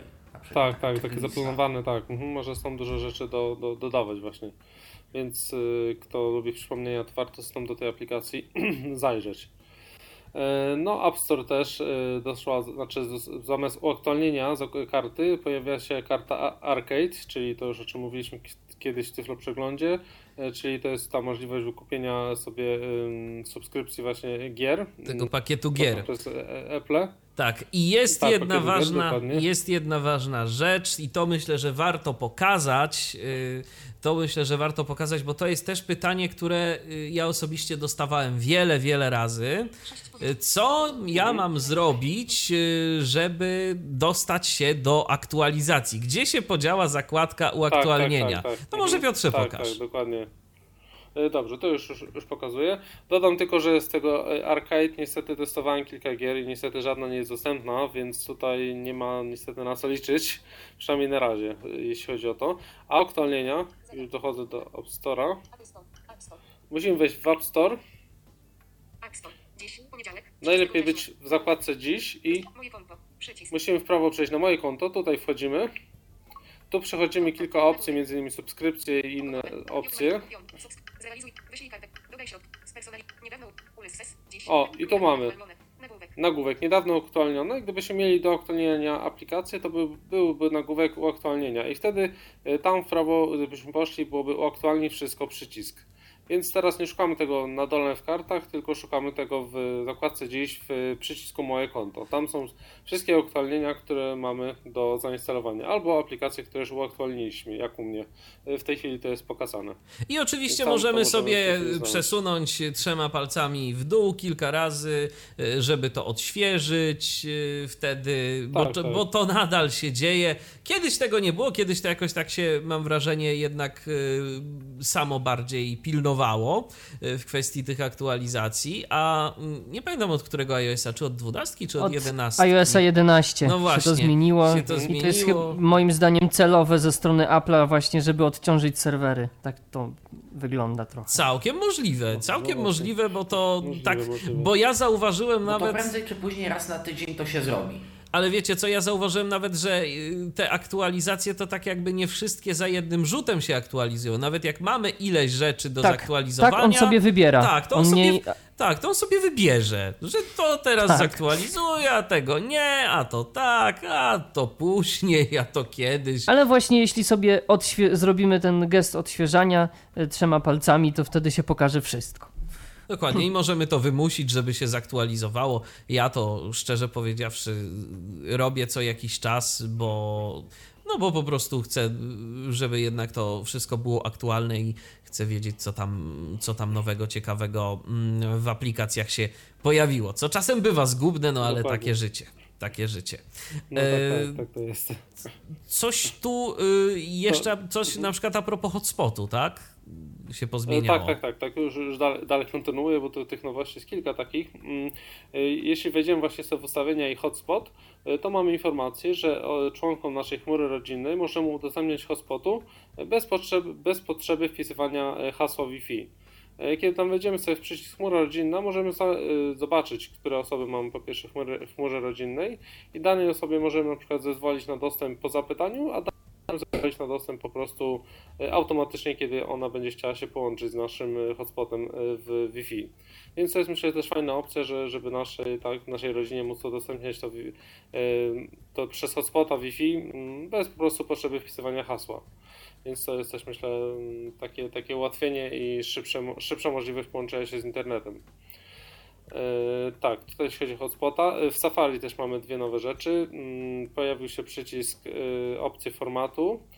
On jest na samej górze, że tak powiem, idąc palcem z prawej krawędzi do lewej, to mamy to jako pierwszą opcję. I tam na końcu są takie opcje formatu, które kiedy wybierzemy na danej stronie, to są opcje przede wszystkim widok readera i pokaż pełną stronę, to zostanie to zapamiętane dla tej strony, te opcje, więc później, kiedy wejdziemy na daną stronę, już te opcje będą zapamiętane e, właśnie dla, dla tej strony, więc to też jest fajnie, że możemy sobie ustawić i, e, i na przykład widzieć daną stronę zawsze w widoku readera i szybciej sobie ją mm, przejrzeć, więc tam sobie też można za- zajrzeć. Mm, Co do Safari jest jeszcze jedna opcja też fajna, że pojawił się taki menadżer pobierania, trochę podobny z macOSa. E, Teraz jeżeli chcemy sobie pobrać plik, to właśnie klikamy mm, przycisk pobierz, e, kiedy wejdziemy w, na przykład w Tyflo Podcaście, tam wchodzę pobierz plik, E, podcast nam się zaczyna odtwarzać, ale my go wstrzymujemy i tam znajdujemy przycisk pobierz, to nam się zaczyna pobierać, zaczynają nam procenty, że tak powiem, przesuwać się, VoiceOver nam to zaczyna odczytywać. E, i później, kiedy to pobierzemy, możemy sobie wejść w przycisk pobrane pliki. E, i tam jest, są, są pokazane pobrane pliki, które ostatnio jeśli wcześniej tego nie wymazaliśmy i możemy sobie szybko e, tapiąc dwukrotnie jednym palcem na danym pliku wejść e, do, pli, do aplikacji pliki e, i być już w tym pliku i móc sobie na przykład go otworzyć czy coś z nim innego zrobić, więc to też myślę, że jest fajne i ułatwione pobieranie mm, właśnie w, w aplikacji Safari. Ciekawe, co by co powiedział, słuchajcie, na to Mhm. wszystko Steve Jobs. No. Ta, a, a, propos tych, a propos tych plików, a propos takiego swobodnego, możli, swobodnej możliwości zapisywania przez użytkownika tak, tak, plików tak. w telefonie, to naprawdę, no ale, ale z drugiej strony to naprawdę dobrze, że to jednak y, też idzie w tę stronę, bo jak ja pamiętam y, historię, którą opowiadałem kiedyś w jednym z Tyflo podcastów, jak to y, znajomemu trzeba było pomóc w pobraniu na dysk y, komputera za pomocą iPhone'a y, instalki iTunesa, to, to, to, to naprawdę no, tak, tak. ekwilibrystyka była niezła. No tak, a chyba teraz byłoby to dużo prostsze, bo choć y, e, przez komputer tego pliku nie wyciągniemy, to da się go przez aplikację pliki w jakiejś chmurze zapisać, zdaje się wtedy. Dokładnie, dałoby się to zapisać na przykład na jakimś Dropboxie. Ale wtedy nie było internetu, więc co by nam to dało? Ale w telefonie był internet. Te, no, tak, no tak, ale. Wtedy w telefonie był. W telefonie był internet. Ale dobra, na komputerze na, nie ale było. Na komputerze, ale na komputerze. No tak, więc i tak by trzeba było robić w ten sam sposób, więc to nam nic nowego nie Chociaż, ale, ale czekajcie, a propos aplikacji pliki. A propos aplikacji tak, pliki, tak, to, właśnie... Y, to hmm? aplikacja pliki teraz wspiera tak zwane SMB, tak. czyli SAMB, czyli te y, otoczenie sieciowe tak zwane. Tak, mhm, tak może... jak, jakby było lokalnie coś w otoczeniu dostępne, no to ewentualnie, chociaż miłego konfigurowania uprawnień pomiędzy Windowsem 10 a Maciem i iPhone'em. No, to jest inna sprawa. Ale można by tak, było w ten sposób spróbować się bawić. Teraz możemy wyświetlić właśnie pendrive'y, dyski podłączone, albo nawet podłączyć się do serwera, tak? Więc tutaj też to jest ułatwienie i też doszła opcja w plikach możliwość zeskanowania dokumentów. Niestety tylko zeskanowania, nie rozpoznania tego OCR-em, ale możemy. O, i chyba nam Piotra niestety ucięło. Yy, co jeszcze? E, co jeszcze widzę tu z takich nowych rzeczy? E, o, jesteś Piotrze, jesteś Piotrze. Więc e, co, mówiłeś o skanowaniu, jakbyś mógł to powtórzyć, bo coś tu internet cię nie lubi chyba dziś. No właśnie. O, I chyba, no właśnie tak. tak. I chyba niestety, i chyba niestety tym razem w ogóle. O, jest Piotr. Jestem, jestem. Jesteś. Coś tak, no coś, coś internet cię dziś nie lubi, ewidentnie. Tak, tak Mówiłeś tak, o tym, że można tak. zeskanować, ale nie można rozpoznać y, tych dokumentów. Tak, tak, tak, dokładnie, tak, tak, tak, tak, że można zeskanować y, dokumenty i zapisać je w plikach, ale no rozpoznać jeszcze nie można, no ale można sobie zeskanować i później na przykład w jakimś programie ECR y, go taki plik rozpoznać, więc to też jest taka dodatkowa funkcja w pliki, w aplikacji pliki. Więc tutaj się to, się to powoli wszystko rozwija. Z takich funkcji to jeszcze, jeżeli robimy sobie zrzut z ekranu, to teraz na przykład jeżeli jesteśmy w Safari na danej stronie internetowej, to ten zrzut z ekranu możemy sobie zrobić całej strony, a nie tylko widocznej treści na ekranie, więc to też myślę, że jest ciekawa, e, ciekawa, ciekawa funkcja tutaj nowa. Swoją drogą przy okazji do, do zrzutu ekranu, nawet jeśli mamy taką ochotę, e, chociaż nie wiem po co, bo to się można dość łatwo robić, ale możemy sobie przypisać gest voiceovera, jeśli potrzebujemy. No, Mhm. No to też jest, to, to też jest fajna rzecz. W ogóle a propos, tych, a propos tych gestów, to tych gestów y, pojawiło się w ogóle troszeczkę więcej tam, y, które możemy sobie konfigurować, chociaż jak czytałem na Apple Visie, to nie wszystkie wszystkim działają. Aha, to ciekawe, to jeszcze się nie Tak, z tych nie takich, które, które gdzieś tam y, powiedzmy doszły. To nie wszystkie wszystkim działają i ludzie mają czasem z tym problemy. Ale to być może jakoś było wcześniej, może teraz już to, już to działa. Także możecie się pobawić tymi gestami i tymi nowymi możliwościami, jakie daje VoiceOver, jeżeli chodzi o jego konfigurację. Y, Face ID y, ponoć działa lepiej 30%. Tak, tak, tak, tak. Znaczy to sam nie testowałem, ale słyszałem taką. Ale osób, ja, sły które, ja słyszałem, ja słyszałem, ja słyszałem opinię, zresztą od kolegi Andrzeja, który tu dzwonił e, jakiś czas temu. Pozdrawiamy cię Andrzeju, e, który korzystał z Face ID i właśnie rozmawiałem z nim kiedyś i mówi, że teraz to już naprawdę w ogóle to super działa i działa to naprawdę no, bardzo szybko. Także, także Face ID mhm. działa, działa ponoć bardzo, bardzo, bardzo dobrze. E, Dokładnie. Cóż, cóż jeszcze, a czy, czy ty Piotrze miałeś okazję, czy tobie w ogóle się jakoś przydaje ten dark mode, którym tak się wszyscy teraz ekscytują i każda aplikacja się do tego dostosowuje, czy, czy dla ciebie to Znaczy dla mnie to Nic bardziej nie? dlatego, że mnie tak nie razi ekran, nie Aha. ekran w oczy, y, w jak czasami coś tam wyłą- wyłączę z tą kurtynę i, i coś tam chcę zobaczyć, tak, to, to, to, to do tego mi się bardziej przydaje. Myślę, że dla osób słabowidzących to jest myślę tam ciekawa, ciekawa opcja, tak, Mhm. a dla mnie to tak bardziej kwestia nierażenia w oczy tego białego koloru tła na przykład, to tak, to tutaj, tutaj to pomaga mi. Tak, to wiem, że takim właśnie pod tym kątem się osobom przydaje, bo y, choćby nasz tutaj kolega Edwin bardzo czekał na ten tryb ciemny właśnie pod tym kątem. Tak, i rzeczywiście to, i rzeczywiście jak widać to się sprawdza, ale teraz to tak naprawdę, co, co nie zobaczę jakiejś aktualizacji aplikacji, to jest to dark mode, dark Tak, mode, tak. dark mode, Tak, wszyscy dark mode y, wprowadzają. No i dobrze, no bo w końcu to jakoś zunifikowane będzie. Też fajna opcja y, w ustawieniach y, w podmenu telefon. Możemy sobie Tak. zaznaczyć, jeżeli to jest opcja, którą moim zdaniem warto stosować z rozwagą, naprawdę dużą rozwagą. Ja bym tego osobiście nie włączał, ale Ja też, to, ja jest, też. To jest opcja, mm, to jest opcja, tak myślę, dla na przykład rodziców trochę, którzy mają y, na tyle zaufanie do swoich pociech, że im iPhony dają, mm, albo że ich po prostu stać na to, żeby, żeby dziecku iPhone'a y, sprezentować i żeby po prostu mieć nad tym taką większą kontrolę, kto do tego dziecka może się dodzwonić. No bo to wiadomo, różnie tam, różnie bywa. I, I to jest taka opcja, którą wtedy ewentualnie można włączyć, że jeżeli nie mamy telefonu, y, tego numeru telefonu w kontaktach, to nam się nie dodzwoni y, pod y, nasz numer. To teoretycznie no, mogłoby służyć też do pozbywania się telemarketerów, no ale przecież często jest tak, no, ja przynajmniej tak mam, może dlatego, że, y, że pracuję, ale myślę, że nie jestem odosobniony w tej kwestii, że dzwonią do mnie czasem po prostu ludzie z numerów, których nie znam, e, bo chcą nawiązać kontakt, mają jakąś sprawę, a tak to w ogóle nie wiedziałbym o ich istnieniu. Ile w ogóle tyflo podcastów by się, słuchajcie, nie odbyło. Gdyby nie, gdybym miał taką opcję już kiedyś i gdyby była włączona u mnie, to naprawdę, to także z tym bardzo ostrożnie, zdecydowanie lepiej y, posłużyć się jakimiś aplikacjami do blokowania niechcianych połączeń, bo one mają jakieś bazy, mają skonfigurowane to jakoś tak w miarę sensownie można tam te numery zgłaszać, a tak, jeżeli ktoś ma czysty numer, to bez problemu do nas się Jeśli- dodzwoni.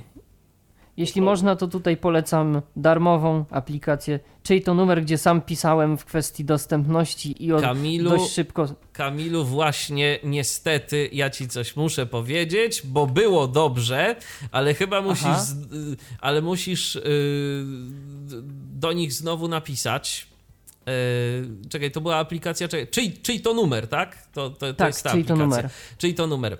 Y, musisz do nich napisać, bo znowu y, nie. Czy, I tym razem to się stało coś jeszcze gorszego, bo mamy nagłówki w kategorii, czyli tam powiedzmy pożądane połączenia albo niepożądane, a później te elementy, które są niżej, nie są w ogóle oznajmiane przez voiceovera, bo ostatnio dodawałem. Yy, A to jakiś- ciekawe, to się może coś z trzynastką no popsuło właśnie, zapewne, bo No właśnie, zapomniałem ci o tym powiedzieć, a dobrze, że o tym przypomniałeś, bo Mhm. istotnie, tak się, istotnie tak się stało. Niestety ostatnio miałem potrzebę dodania y, numeru, no i to był ewidentnie numer niepożądany. Nie wiem, czy dodałem go do właściwej kategorii, po prostu dodałem do pierwszej z brzegu y, z tej y, aplikacji. Tymczasem mamy kolejny telefon. Halo, kogo witamy? E, Witam bardzo serdecznie, to ja Patryk po raz trzeci. Witaj, Patryku. E, Chciałem, chciałem się odnieść do tego, co tutaj powiedzieliście, czyli App Store i tryb ciemny. Jeżeli chodzi o App Store'a, to jest i o, o aktualizację, to jest o wiele prostszy sposób i szybszy na dostanie się do tych aktualizacji e, bez potrzeby wchodzenia na- w, w konto i bez w ogóle bez no zapewne z menu kontekstowego lub 3D Touch. Dokładnie. Z menu, kontekst, z menu kontekstowego jest to o wiele szybsza metoda. Natomiast ja chciałem powiedzieć, jeżeli chodzi o tryb ciemny. E, Ja rozmawiałem na ten temat, znaczy słyszałem rzeczywiście, e, jak to, jak to wszystko wygląda. Tryb ciemny, jeżeli jesteśmy osobami niewidomymi, jeszcze dodatkowo mamy włączoną kurtyrę. Ja również to zauważyłem i to jest i to się sprawdza. Tryb ciemny o wiele bardziej, o wiele lepiej pozwala zaoszczędzić nam pobór, mm, y, o wiele zaoszczędzi nam baterię. Dlatego, że jeżeli nawet, jeżeli, jeżeli mamy włączony tryb ciemny, to w tym momencie jakby procesor graficzny iPhone'a jakby dostaje mniej informacji, musi przetworzyć i wyświetlacz w tym momencie dostaje mniej informacji od układu graficznego, co jakby zdecydowanie pomaga zredukować y, baterię. Ja powiem taką ciekawostkę, którą mi powiedziała osoba zresztą, która zna się bardzo dobrze, jeżeli chodzi o programowanie, jeżeli chodzi o aplowskie rzeczy, czyli Mateusz Duc, który się tutaj już y, pojawiał w tym podcaście, powiedział jedną bardzo ważną rzecz. Jeżeli na przykład mamy włączoną y, kurtynę, a nie mamy tych nowych iPhone'ów typu od iPhone'a 8, y, które mają wyświetlacze OLED, to nawet jeżeli kurtynę mamy włączoną w tych starszych wyświetlaczach i mimo, że ekran jest ciemny, to jakieś tam, z tego co, ja dokładnie nie chcę się wymądrzać teraz na ten temat, ale z tego co wiem, coś tam jest wysyłane do układu graficznego. W przypadku wyświetlaczów OLED, jeżeli jest włączona kurtyna, w tym momencie układ graficzny jakby nie dostaje, w tym momencie wyświetlacz jakby nic nie pokazuje i nie dostaje nic układ graficzny. Jeżeli mamy w tych telefonach starszego typu włączony ten tryb ciemny, to też jakby i kurtynę dodatkowo, to uwierzcie mi albo nie. Ja mam iPhone'a SE i naprawdę jest ta oszczędność baterii o wiele większa. Także jeżeli jesteście osobami niewidomymi, rzeczywiście niezależnie czy macie jakieś poczucie światła, czy nie, radę to, ten tryb ciemny wyłączyć na sztywno, bo tam są ustawienia tego trybu ciemnego, jest tam automatyczny, że kiedy zachodzi słońce i tak dalej, nie, włączacie, włączacie ten tryb na sztywno i w tym momencie oszczędność baterii Patryku, a czy możesz przypomnieć, gdzie to się włącza? Bo to na pewno możemy sobie włączyć w momencie konfiguracji iOS 13, ale przypuszczam... Ustawienia ekran jasność. Ale, a, no to widzisz, no to już, to już nie musisz, bo już Kamil powiedział. Ale... Z tym, że, z tym, że jest taka jedna rzecz. Ja miałem akurat w iPhone'ie SE taką dziwność, jeżeli chodzi o ten tryb ciemny, bo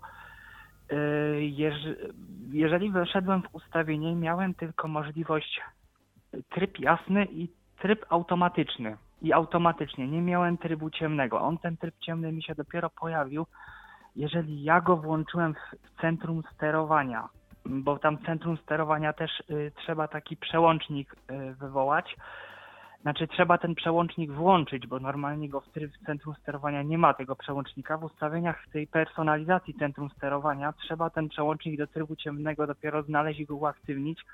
I wtedy dopiero się rzeczywiście w tym wygląd i jasność y, pojawia ta opcja. No chyba, że teraz już się coś rzeczywiście zmieniło, bo ja to na becie jeszcze sprawdzałem. I tak, tak, to się funkcji... to był to kwestia bety musiała być.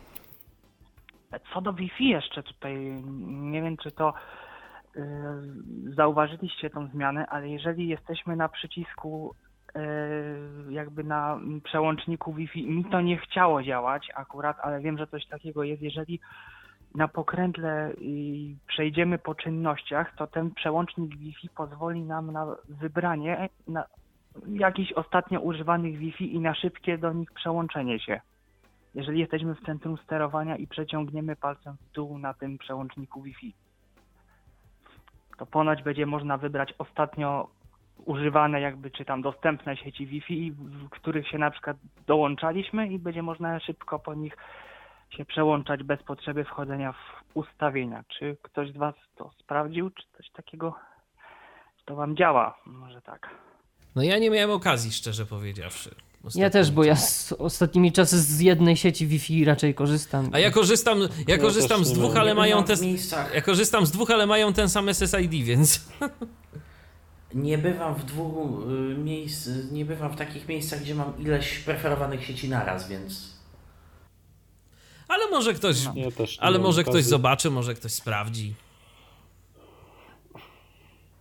Dobrze, to myślę, że wszystko na, na ten na, ten, na tą chwilę. Okay. Ja tryb ciemny jeszcze raz polecam. A, no to sobie, dobra, to dzięki, dzięki za sugestię. Trzeba będzie przetestować. Y, ja zdaje się, że go sobie nie włączyłem. Y, A polecam. A może, a może i włączyłem, nie, szczerze mówiąc nie pamiętam, ale sprawdzę sobie, jak to, jak to działa. A w takim razie słuchaczy zachęcamy, żeby sobie włączyli ten tryb. Dzięki Patryku za telefon, pozdrawiamy. pozdrawiamy. O, a tu się y, jakieś dziwne rzeczy zadziały, ale spróbujmy teraz odebrać drugi telefon, bo chyba mamy. Halo, kogo witamy? Halo, witam. Bartek po tej stronie się kłania. Witaj, Bartku. Y, no tutaj właśnie dość niedawno włączyłem waszą audycję i widzę, znaczy się widzę, słyszę, że poruszyliście temat iOS 13, więc może coś tutaj dorzucę od siebie. No już tak mówimy o nim od 19, Bartku, ale, ale no, słuchamy, no ale słuchamy. Ale nie, właśnie, nie, nie wiem, czy poruszyliście tą kwestię, bo tutaj ta kwestia, można powiedzieć, że głównie można powiedzieć, że to będzie zwrócone właśnie do niewidomych, że jeżeli yy, chodzi tutaj o ustawienia voice-overa, to, to zdążymy zauważyć, jeżeli chodzi o ustawienie dostępności, nie szukać tego w zakładce ogólnej, gdyż chyba w od Tak, jest w ustawieniach, tak, jest, mówi, mówiliśmy o tym, no, mówiliśmy o tym. No właśnie, nie wiem, nie, nie wiem, czy o tym było mówione, więc tutaj chciałem, że tak powiem, tą kwestię poruszyć, ale co do ESA 13, tutaj miałem, ja nie wiem czy to u mnie tylko tak było bodajże chyba tak, że po aktualizacji z 12.4.1 do 13 nie wiem czy u Ciebie Michał było tak samo, że Zosia przemieniła się w tryb domyślny. To znaczy, co masz na myśli tryb dom, mówiąc e, domyślny? Ale właśnie znaczy, Michał używa e, tej właśnie. Dokładnie. Ja, Aha, jeżeli bo, masz na myśli bo... wersję kompakt, to ja używam kompakt. E, bo tutaj, e, no możliwe, że właśnie o, o tym jest, e, o tym mówisz, bo ja używam wersji rozszerzonej. Ale to nie, ja nie używam, to nie używam, to, to, to nawet nie odczułem tego, powiem I, szczerze. I z automatu nie wiem, dlaczego mi się przemieniło na tryb domyślny, na tą wersję domyślną i nie mogłem w ogóle zaktualizować, znaczy się y, pobrać tej wersji rozszerzonej, bo gdyż nie wiem dlaczego pokazał mi, że jest brak miejsca na dysku, ale w ogóle nie wiedziałem w czym to może być y, leżeć kontekst i też właśnie chciałem tutaj poniekąd się kontaktować. Tak się zdarza sprawie, czasem dopiero... po prostu, je, jak mu się wydaje, że ma za mało miejsca w telefonie, to tak może się zdarzyć. I dopiero podczas aktualizacji 13.1 mogłem tą y, wersję y, już pobrać. Więc nie wiem, to, ale zauważyłem to tylko u mnie, bo robiłem to na dwóch e, iPhone'ach tego samego modelu.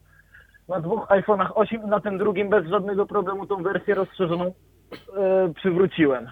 A też właśnie do, do, była taka przypadłość, że po aktualizacji do 13.0 e, została e, właśnie ta wersja domyślna e, odpalona, że tak powiem. Bartku, to tak zapytam, a jak ci się w ogóle z iOS 13 pracuje?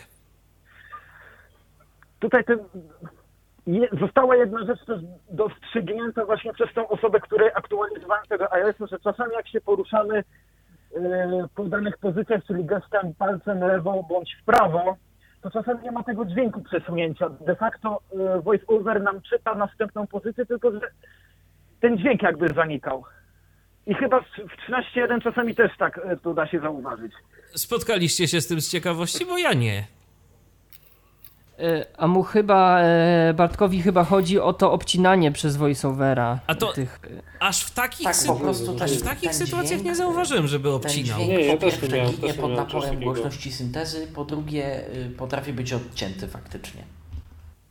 A to widzicie, to widocznie to od konfiguracji rok, sprzętu. nawigacji. Bo w, ale... w 12.4 i 12.4.1 tego nie zauważyłem. Mhm. De facto dopiero od 13, chociaż powiedzmy, że krótki był czas od 13.0 do 13.1, bo jeżeli dobrze pamiętam, to było 6 dni. Więc y, no de facto może tutaj to nie ma nic do rzeczy, ale y, czytałem, że na przykład TotuPoint nie, nie współpracował z 13.0. Już działa, już jest nowa wersja. De facto ja z tego nie korzystam, ale czytałem post tutaj na naszej tej grupie słabowidzącej, niewidomej bądźmy razem. Tutaj były właśnie, że tak, tak powiem, skargi na, na to, na tego 13.0 tego iOS-a. Tak, ale już Jan Schuster y, wypuścił nową wersję aplikacji TotuPoint, także ten problem jest rozwiązany. a propos jeszcze iOS-a, nie wiem, czy to może być u mnie problem, czy nie, ale od czasu do czasu zanika właśnie mi hotspot. Dzisiaj też właśnie miałem taką e, taką tutaj nieprzyjemną, może nieprzyjemną sytuację, ale bo ja korzystam sobie z hotspota, sobie po, po prostu e, internet, e, pakiet e, komórkowy podłączam pod Wi-Fi z komputerem i, ten, i mi czasami zanika, czy mogę to sobie z, e, przenieść do zasobnika i normalnie korzystać, czy lepiej zablokować telefon, albo w ogóle nie blokować telefonu i to po prostu zostawić na ekranie głównym, że tak powiem, na czas korzystania. Nie, tu jest, tu jest problem dużo bardziej złożony i mam wrażenie, że hotspot ogólnie w urządzeniach starych i średnich, a zasilanych iOS 13 działa gorzej. Yy, Mam wrażenie, że te, część kart sieciowych po stronie kompa po prostu nie radzi sobie z utrzymywaniem tak często połączenia, jakby chciał tego iPhone i to się w rezultacie rozłącza. Za- My zanim to zdążymy zauważyć, to iPhone wyłącza radio, żeby oszczędzać energię i jest fajnie. Tak Dlatego, dlatego, ja bym, dlatego ja bym radził, jeżeli tylko jest taka możliwość, po prostu podpiąć iPhone'a po kabelku i korzystać. Fakt, że trzeba sobie tam zainstalować wtedy iTunesa, albo przynajmniej ten sterownik y, do karty sieciowej y, iPhone'a, y, który, po, który pozwala widzieć iPhone'a jako kartę sieciową, to trzeba sobie rozpakować iTunesa wtedy tam 7-zipem i odpowiedni plik zainstalować, odpowiednią usługę, ale y, no to jest, y, to jest chyba bardziej jednak mimo wszystko praktyczne. Bo to de facto tylko tak działa po kilku próbach. Jeżeli powiedzmy, że za drugim razem zadziała, to już y, nie ma tego prze- y, przerywnika. O, ten internet cały czas jakby jest, że tak powiem, y, odbierany przez y, komputer. No to, y, może się zdarzyć, że mówię, kilkukrotnie trzeba po prostu tego hotspota zrobić i poza tym teraz to się chyba tam jakoś inaczej nazywa wcześniej, bo tylko jako właśnie suwak e, to się właśnie chyba nazywał hotspot włączone, wyłączone, teraz jest udostępniaj innym jakoś tak. To się Tak jest, teraz dopuszczaj tak nazywa. innym, dopuszczaj innych, Dopuszczaj innych, można właśnie, sobie to- to, tak, to tak. włączyć, tak. I, I z tego co widziałem, de facto ja z tej aplikacji nie korzystam, ale pojawiła się chyba jakaś e, aplikacja skróty. Nawet nie wiem co to jest. Aplika A to Bartku, odsyłamy do Tyflo Podcastu, do audycji o aplikacji skróty. Y, Jest bardzo wyczerpująca audycja na temat tej aplikacji. Mikołaj Hołysz tam wszystko opowiada i tłumaczy, jak to działa. No, To, to była kiedyś aplikacja, która, y, którą sobie trzeba było doinstalować, a teraz od trzynastki skróty są integralną częścią iOS-a. To też jeszcze rzeczywiście słusznie zauważyłeś. To, to jest taka nowość, aczkolwiek skróty nowością nie są. A i, i, i tu z góry dziękuję tutaj Piotrowi za to, że powiedział, że można znaleźć tu te uaktualnienia, uaktualnienia, bo rzeczywiście w App Store już nie ma tej karty na dole ekranu i będzie, by trzeba było szukać po prostu na ślepo, jakby to powiedzieli, chociaż w naszym przypadku tak, i to tak, tak. słownie. No dokładnie, to się zmieniło. Więc y, no fakt, no ale y, także jeżeli mogę zapytać, czy ta zakładka nam niewidomym jest potrzebna? Ta dodatkowa właśnie zamiast tych aktualnień? To, to, Nie, No nam to nie, No bo, właśnie, bo no jak nie. widać to jest No, to są to są niedostępne za bardzo. niedostępne. no zgadza się. Niestety właśnie, tak, ja testowałem ze cztery gry i były wszystkie niedostępne, więc niestety nam jest na razie niepotrzebna. A jeżeli właśnie jeszcze tutaj jak z Piotrem mam kontakt, chciałem się zapy- zapytać o aplikację na iOS-a. Chodzi o tą grę Milionerzy. Kiedyś tam robiłeś o tym podcast, to już było dobrych parę lat temu. Czy, czy na No App Store jeszcze tak. to się znajdzie? W tej wersji chyba nie, ale inne wersje są na pewno milionerów i są też w miarę dostępne, więc możesz jeszcze popatrzeć, popobierać. Nie pamiętam teraz dokładnie Mhm. które, ale niektóre wersje tam są dostępne i da się jeszcze w nie grać, więc trzeba wpisać milionerzy i popróbować po prostu popobierać tę aplikację, bo tej chyba już nie ma. Okej, no to myślę, że to by było na tyle. No przepraszam z góry, że nie słuchałem od początku, ale no niestety obowiązki wzywają. Jasne, Bartku, spokojnie nadrobisz sobie później na pewno z Tyflo Podcastu, No, będziesz mógł e, sobie ter- odsłuchać. No teraz cały czas kontynuuję słuchanie, więc... Tak, ale to- później będzie na stronie, także zapraszamy Cię serdecznie do tego, żebyś tam zajrzał. y, Pozdrawiamy. No i cóż, y, czy my coś jeszcze mamy do dodania. Ja jeszcze miałem powiedzieć tylko jednej rzeczy, że teraz już nie ma limitu pobierania aplikacji z A sieci komórkowej, więc... tak, tak. Tak, że teraz możemy pobierać aplikacje o nieograniczonej pojemności, a nie tak jak kiedyś 150 czy 200 MB, więc to jest też fajna, fajna funkcja. No tak, w dobie y, internetu LTE, który albo jest y, Tak. bez limitu, albo naprawdę te pakiety nam oferuje bardzo, bardzo duże, y, to już nie jest problem, żeby pobierać y, aplikacje. Tym bardziej, że jak dobrze kojarzę, to w ogóle w iOSie od iOSa 13 y, zrobiono jakąś taką dość mocną redukcję rozmiaru tych aplikacji, tak? One tam miały się dość Tak. mocno ścieśnić. Znaczy ja powiem tak, nie- Apple tym, jako, to się Apple tym chwali, ale ja powiem szczerze, po aktualnieniach i po wielkości aplikacji za bardzo tego Trzeba nie by widzę. było, wiecie co, Facebooka tam tak przy, prześledzić, ile on tam ma. E, nie, słuchajcie, to jest bardzo proste. Apple podaje wielkość apki po rozpakowaniu. A, no tak. Czyli co? Silniejszy algorytm kompresji. Tak, i dlatego 6S i SE yy, sporo wolniej to wczytują. Te części apki, które zostają na dysku kompresowane, a te części, które nie, no to już albo mają w pamięci, bo mamy to w app switcherze, albo gdzieś. Dlatego to jest jeszcze wolniej wszystko. Ale zobaczcie zresztą, że instalacja na słabym łączu na przykład, to jest bardzo ciekawy fenomen. Jest 1%, za minutę 3%, za 5 minut 7%, za 15 minut 22%, za 4 minuty 88%. A co ci, a z czego to wynika? Bo od tam 60% powiedzmy aplikacji to jest instalowanie aplikacji. A, no tak, tak. I to wtedy już może zdecydowanie yy, szybciej działać sobie. Natomiast, yy, no co fakt to fakt, ja muszę powiedzieć, mi przy instalacji aplikacji czy przy aktualizacji aplikacji, to już od kilku wersji iOS-a ten telefon się po prostu dość mocno grzeje. Yy, tam przy przycisku Power to, to jest akurat coś, co, co, co jest cały czas, co cały czas się dzieje i wersja 13 iOS-a tego nie zmieniła. Dobrze, yy, czy jeszcze ktoś z Was chciałby opowiedzieć o czymś, co może nowego spotkał, nie. znalazł? Nie no, można, można powiedzieć, bo to chyba nie zostało powiedziane, że aplikacja Znajdź moi, iPhone Znajdź moich znajomych Jest została połączona w jedną. Tak, jest połączona Tak. w jedno. Teraz I znowu brawa dla tłumaczy.